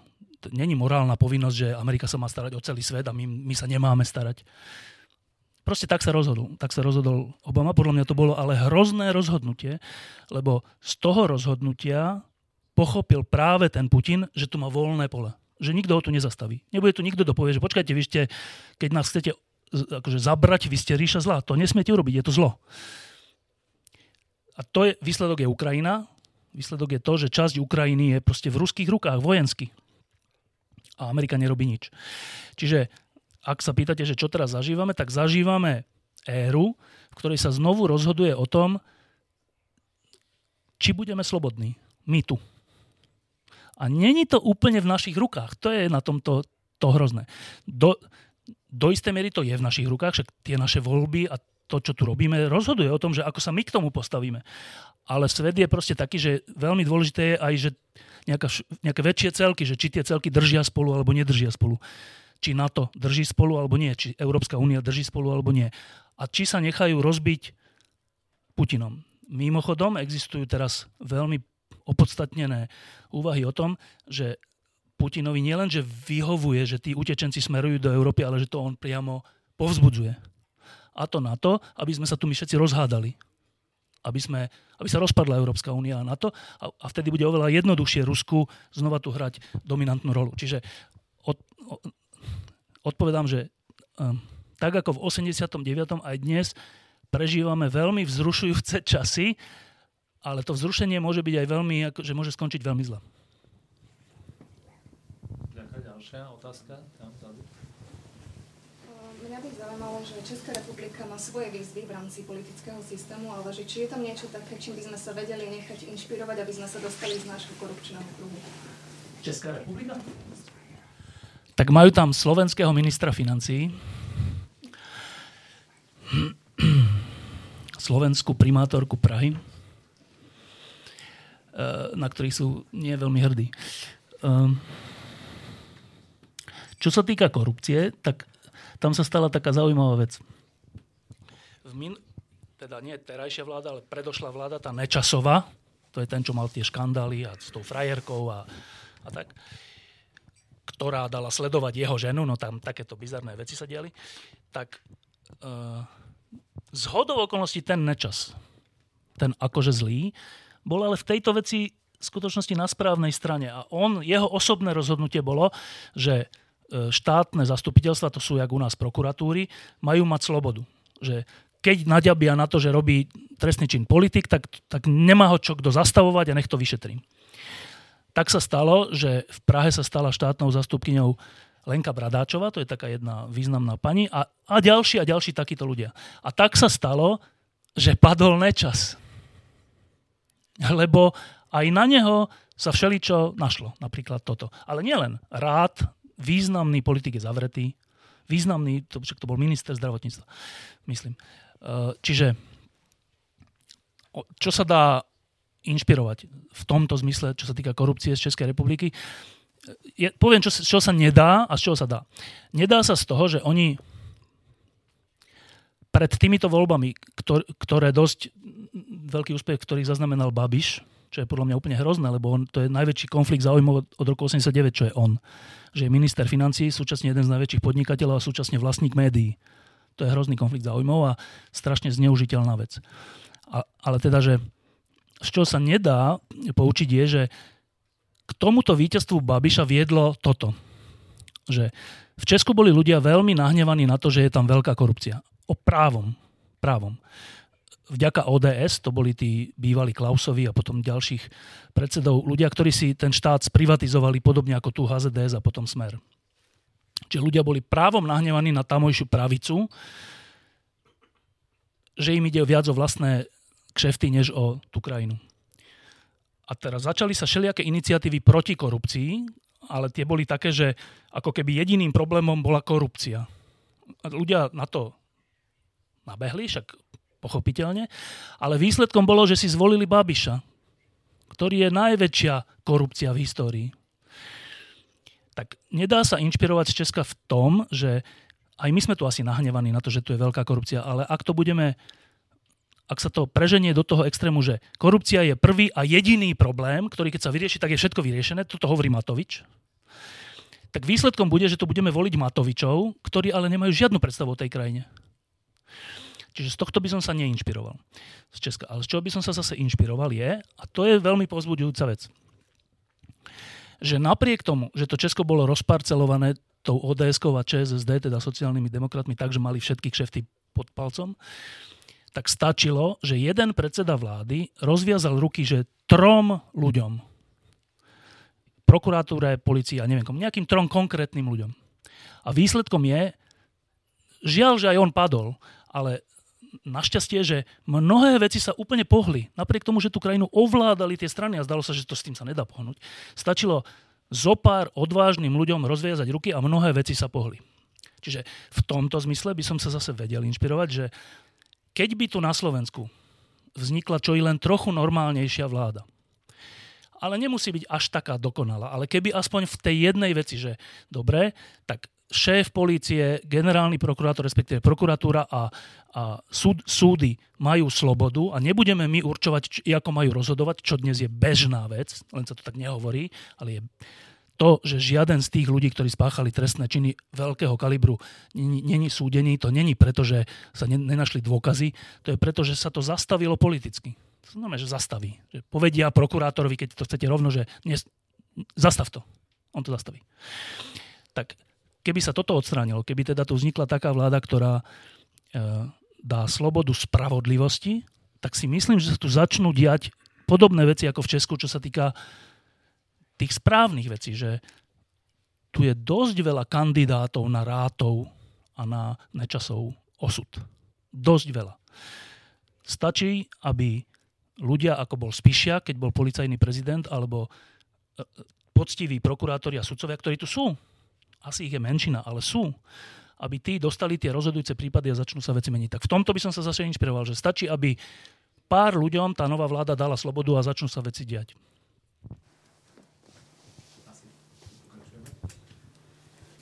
My sa zriekame. My ho pýtame dve otázky na miesto. Dobre, nech sa páči. Jedna otázka, ktorú mám ja, je, že či uh, si dostal niekedy ponuku ísť do politiky, či ťa niekedy oslovila nejaká politická strana, či si to zvážoval a prečo si sa rozhodol, že nie. A druhá? A druhá otázka je od kolegu potom. Áno, tak odpoveď je jednoduchá, ja mám rád áno. Ja som mala, to bolo dlhšie tá otázka. Hovoril, že, že politici sa vyhýbajú odpovede áno, nie, no tak ja odpovedám, že áno. Či to zvažoval a že či, prečo si sa nakoniec rozhodol, že? Veľmi som to nezvažoval, lebo najprv poviem humorný dôvod a potom poviem vážny dôvod. Ten humorný dôvod je ten, že keď ste v politike, musíte chodiť v obleku. A to ja fakt neznášam, že všade musíte chodiť v obleku, v kravate a tváriť sa akože taký ten seriósko. A to je troška také, to je ochudobnenie života, že musíte stále túto rolu hrať. A, a naozaj musíte, je to asi aj správne. No. Uh, je to niekedy aj také komické, keď, keď Havel, ktorý bol tiež taký svetrový typ, začal nosiť tie obleky, tak niekedy neboli celkom uliaté. No ale tak, dobre. Um, čiže to je taká vec, že stratíte nie že súkromie, ale stratiť, lebo ani novinár nemáte, ale že stratíte takú slobodu žiť ako chcete. Niečo také. Také tej formálne veci musíte zrazu splňať, lebo, lebo sa to patrí. Tá, tá vážnejšia vec ale je iná, že um, to sú iné role. Že keď ste politik, je vaša činnosť má iný charakter. A myslím tým toto, že ja, keď sa teraz dozviem, že v vozovkách tí lepší, však to sa stalo v 98. Ja som sa v 98. dozvedel, že tí, ktorí idú poraziť Mečiara, a to bolo strašne dôležité pre túto krajinu, aby porazili Mečiara, tak ja som sa ale dozvedel z žiaľ pred voľbami, že podplácajú novinárov, aby pekne o nich písali. Čo bola úplne šialená blbosť, že to robili, ale bolo to tak. A teraz ja ako novinár som mal že úplnú slobodu, že však jasne, však ja to napíšem, však je to pravda. Tak keď mám byť fér, že keď píšem o Mečiarovi, že je zločinec, tak musím aj o týchto napísať, že snažili sa podplatiť novinárov. Však to je...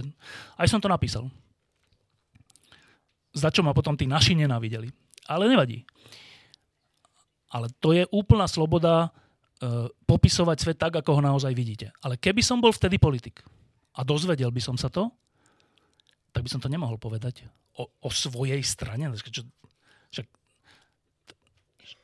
to potom musíte robiť troška také kompromisy, že dobre, tak áno, rob, áno tak počúvaj Zurinda, to čo si urobil, ale, ale musím to povedať iba jemu v uzavretom kruhu a snažiť sa to nejako napraviť, hlavne aby sa to nikto nedozvedel, lebo však to po, pokazí celé voľby.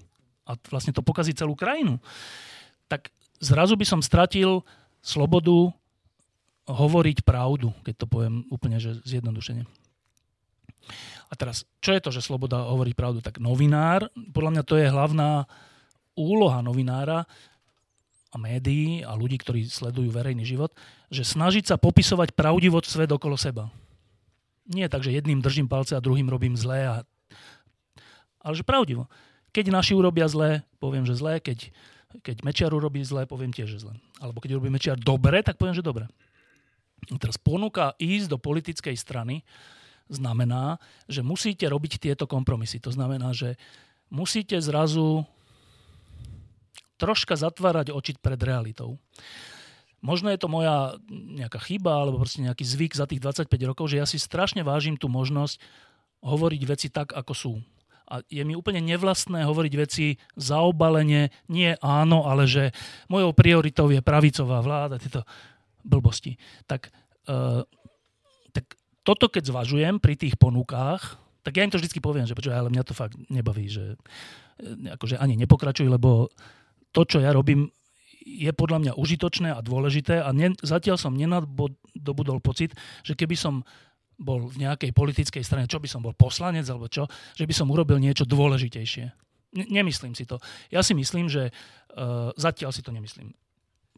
Ja si myslím, že uh, médiá, v tomto prípade týždeň a pod lampou, tá možnosť volať si zaujímavých ľudí a vážne sa s nimi rozprávať, spoznať ale nielen pre seba, ale aj pre tých ľudí, ktorí to pozerajú, spoznať, ako ten človek uvažuje, čo robí, čo je za tým problémom, spoznať tých zdravotníkov, tých e, učiteľov, že to je služba verejnosti. Zatiaľ si myslím, že väčšia, než keby som bol poslanec.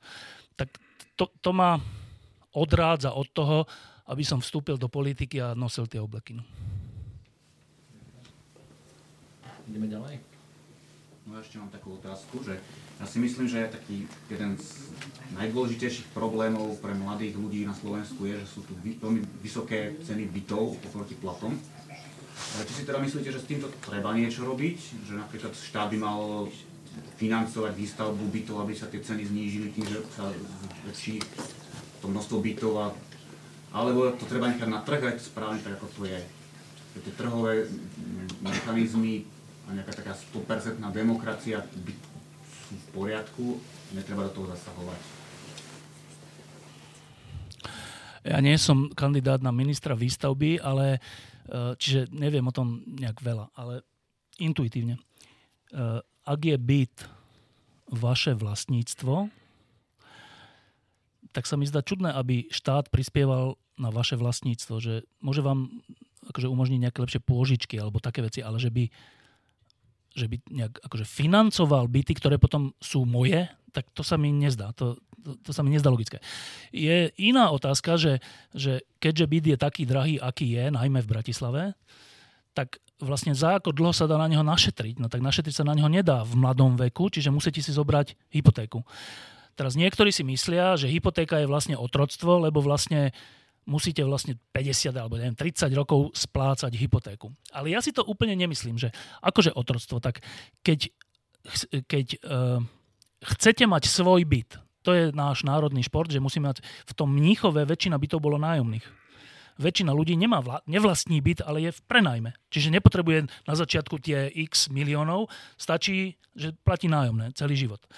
Uh, ale u nás je taký zvyk, mentalita, neviem, že byt má byť moje vlastníctvo. Tak ale ak to chcem, ak naozaj chcem, súd mladý človek mať hneď byt vo vlastníctve, ktorý má ale hodnotu takú, že, že on má reálnu hodnotu mojej 30-ročnej práce, tak ja by som skôr povedal, že to, že mi banka umožňuje si na to zobrať hypotéku, je pomoc, než otroctvo. Jaké otroctvo? Však ja nemusím si zobrať tú hypotéku a nemusím vlastniť byt. Môžem byť prenajatom. Nájomných bytov je tu málo, respektíve tie nájomné byty sú súkromné nájomné byty, hej, že vám to prenajme nejaký súkromník, za, čiže za obrovské peniaze. A, a že, neviem, v tom Nemecku, kde tam je, tam je 50% štátnych nájomných bytov, nie, alebo nie. Súkr- súkromných tiež? Nie som ani nemecký minister výstavby, ale myslím, že to boli všetko súkromné. Samozrejme, že existujú sociálne byty, to je zase iný problém, že pre ľudí, ktorí naozaj nemajú ani len na to nájomné, takí určite existujú, tak to je samozrejme, že je zodpovednosťou nás všetkých dávam do zatvorky, že aj štátu, e, že e, o takýchto ľudí sa postarať, respektíve im pomôcť. To, to nespochybnem, ale že aby všetci mladí ľudia dostali ako keby byť zadarmo alebo z zadarmo, to sa mi zdá úplne nerealistická možnosť, že to nie je nereálne. Máme dve otázky. Chcem sa najprv Peťo spýtať, že ty máš, ty máš právo posledné otázky, alebo sa môžem spýtať ja poslednú otázku? Ja. tak potom tú otázku nedám. Chcem sa spýtať, že čo by, vás, e, čo by sa muselo stať, aby ste uh, opustili Slovensko. Že bola by to druhá železná opoda, alebo že by Putin zvíťazil a museli by ste odísť do hlasu Ameriky alebo do, do slobodnej Európy a takýmto spôsobom by ste zasahovali, alebo by ste tu zostali a bojovali by ste, tak ako za socializmu bojovali Kryl a podobne?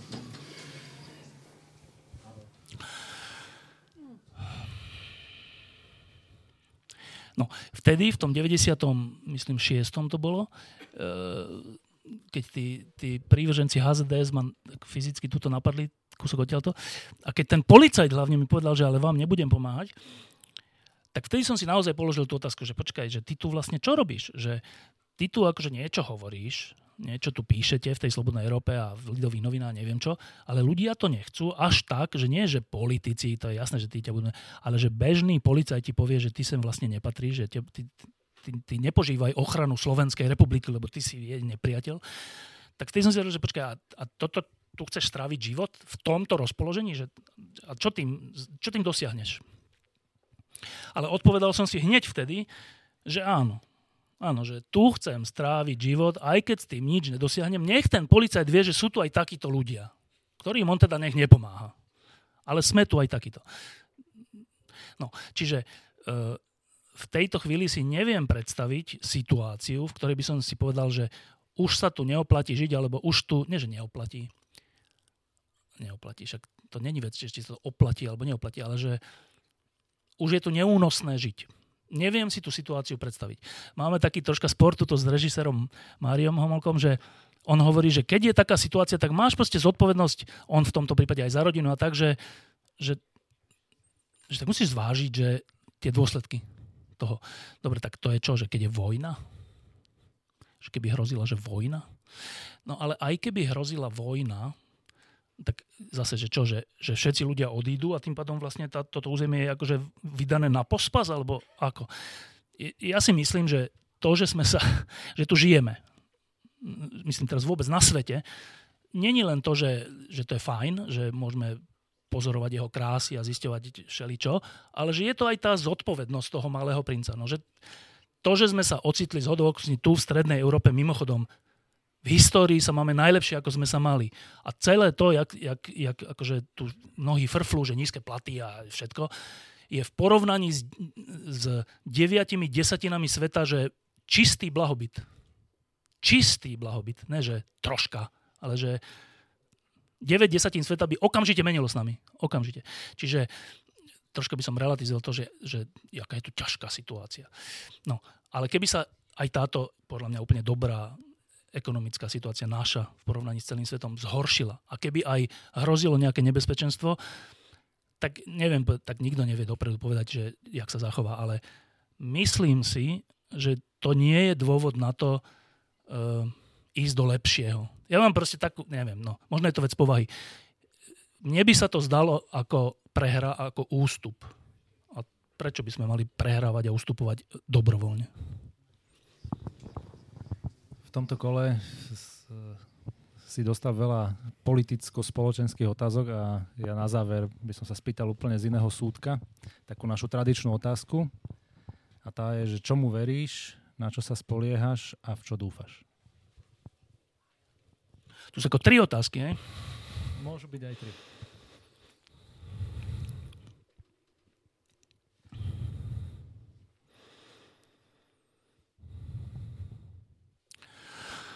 Dobre, čomu verím? Verím, že dobro je nakoniec silnejšie ako zlo, aj keď to niekedy trvá možno aj 50 rokov. Ten komunistický režim, ktorý začal v 1917 v Rusku, trval v Rusku 80 rokov a dodnes má svoje teda metastázy a prejavy. Ale prehral Prehral preto, lebo, bol, lebo, lebo vychádzal jednak zo zlých predpokladov o tom, čo je človek a jak, jak veci fungujú, ale prehral preto, že v ňom bola nejaká nenávisť a nejaká, nejaká zloba. A dlhodobo takáto vec prehra. Čiže, a to sa týkalo aj fašizmu, aj komunizmu a bude sa to týkať aj Putina, aj všetkých týchto vecí. Že e, aj islamského štátu a tak ľudia, ktorí sú pesimisti, hovoria, že, že prevažuje v človeku negatívne. Optimisti hovoria, že prevažuje pozitívne. Ale ja si myslím, že není pravda ani to, ani to. Ja si myslím, že všeli, čo je v nás, aj to, aj to, ale že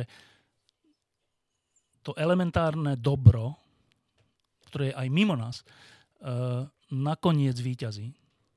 Čo je úplne výborná vec. Že skoro by som povedal, že bez ohľadu na naše problémy a bez ohľadu na naše schopnosti a neschopnosti a, a, a zbabelosť, že nakoniec nejakým spôsobom sa to zlo preje. Aj tá korupcia sa preje, aj ten mečiar sa prejedol.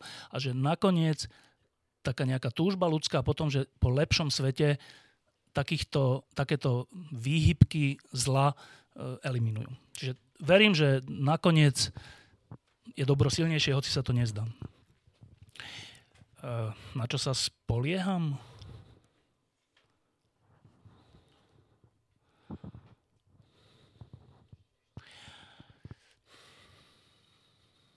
Čo bola tretia otázka? V čo dúfam?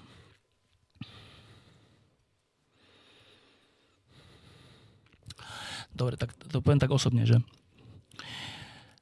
to som troška už povedal na začiatku, že ja keď som mal 18 rokov, ja som bol neveriaci chalan z Petržalky a, a z hodou okolností kúsok na Cukrovej som mal takých kamarátov, ktorí od nás zo sídliska, e, ktorí boli veriaci a my sme sa z nich troška smiali a tak. A potom sme sa o tom všelijak rozprávali a počúvali sme všelijakú hudbu spolu a tak a potom sa stalo to, že ja som sa stal veriaci takým, takým jedným zážitkom. Nie len zážitkom, ale tento tak potvrdil. A, a odvtedy viem, že, že, že moja hlboká viera je, že tento svet nie je iba toto, čo tu teraz vidíme a, a, a to je všetko a keď sa zhasne a vyhasne slnko, tak je koniec, ale že existuje ešte niečo za oponou. Že to mám odvtedy. Súčasne ale odvtedy, e, a to už je, to je 30x rokov, čo sa to, o čom teraz hovorím, tak súčasne odtedy, uh, vtedy sme sa aj s tými kamošmi čo rozhodli to, čo sme hovorili, že nejak sa venovať svetu okolo a nejak sa snažiť vylepšiť svet. A súčasne odtedy taký zážitok ja nemám. Čiže odvtedy som dúfam, alebo aká bola tá tretia otázka, čo, na čo sa... Dúfam, že to ne, že,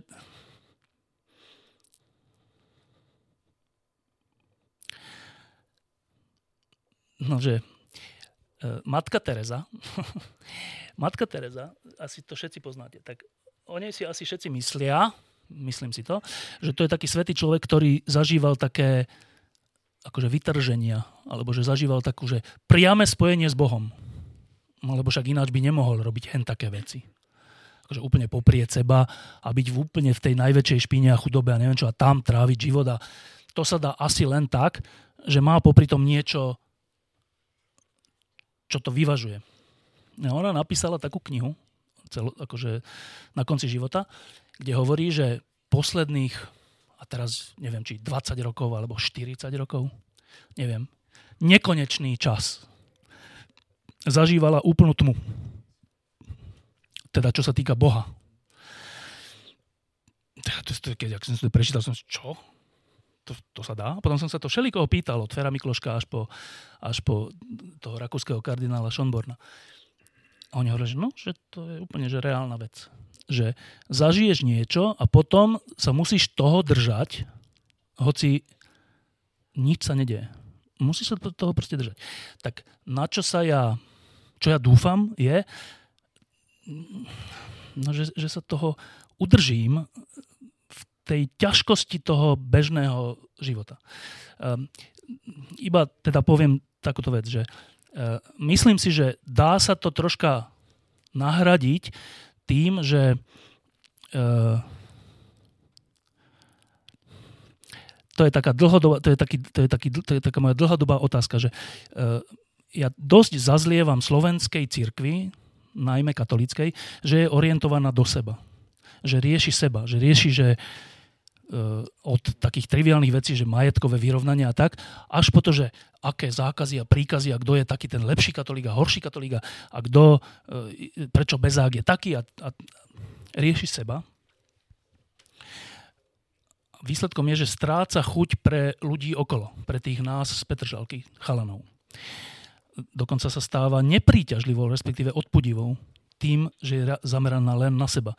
Čoho súčasťou je aj to, že pomáhajme iba kresťanom z Iraku, alebo odkiaľ. To je podľa mňa hrozný signál. No, a, ale myslím si, že keď sa teda táto, keď sa teda ľudia v takej, povedzme v katolíckej cirkvi zaoberajú sebou, že im to môže preklenúť túto ťažkosť. Lebo sú spolu. Sú stále spolu. Málo sú konfrontovaní s, s ťažkosťou vecí, s otázkami, na ktoré sa nedá odpovedať. Z, proste, no, um, ja som sa vydal tou cestou takou akože von z toho, uh, ale tá ťažkosť je strašná. To je... Um, čiže pokorne dúfam, či ako sa nádejam, alebo ako, že, to, že sa udržím.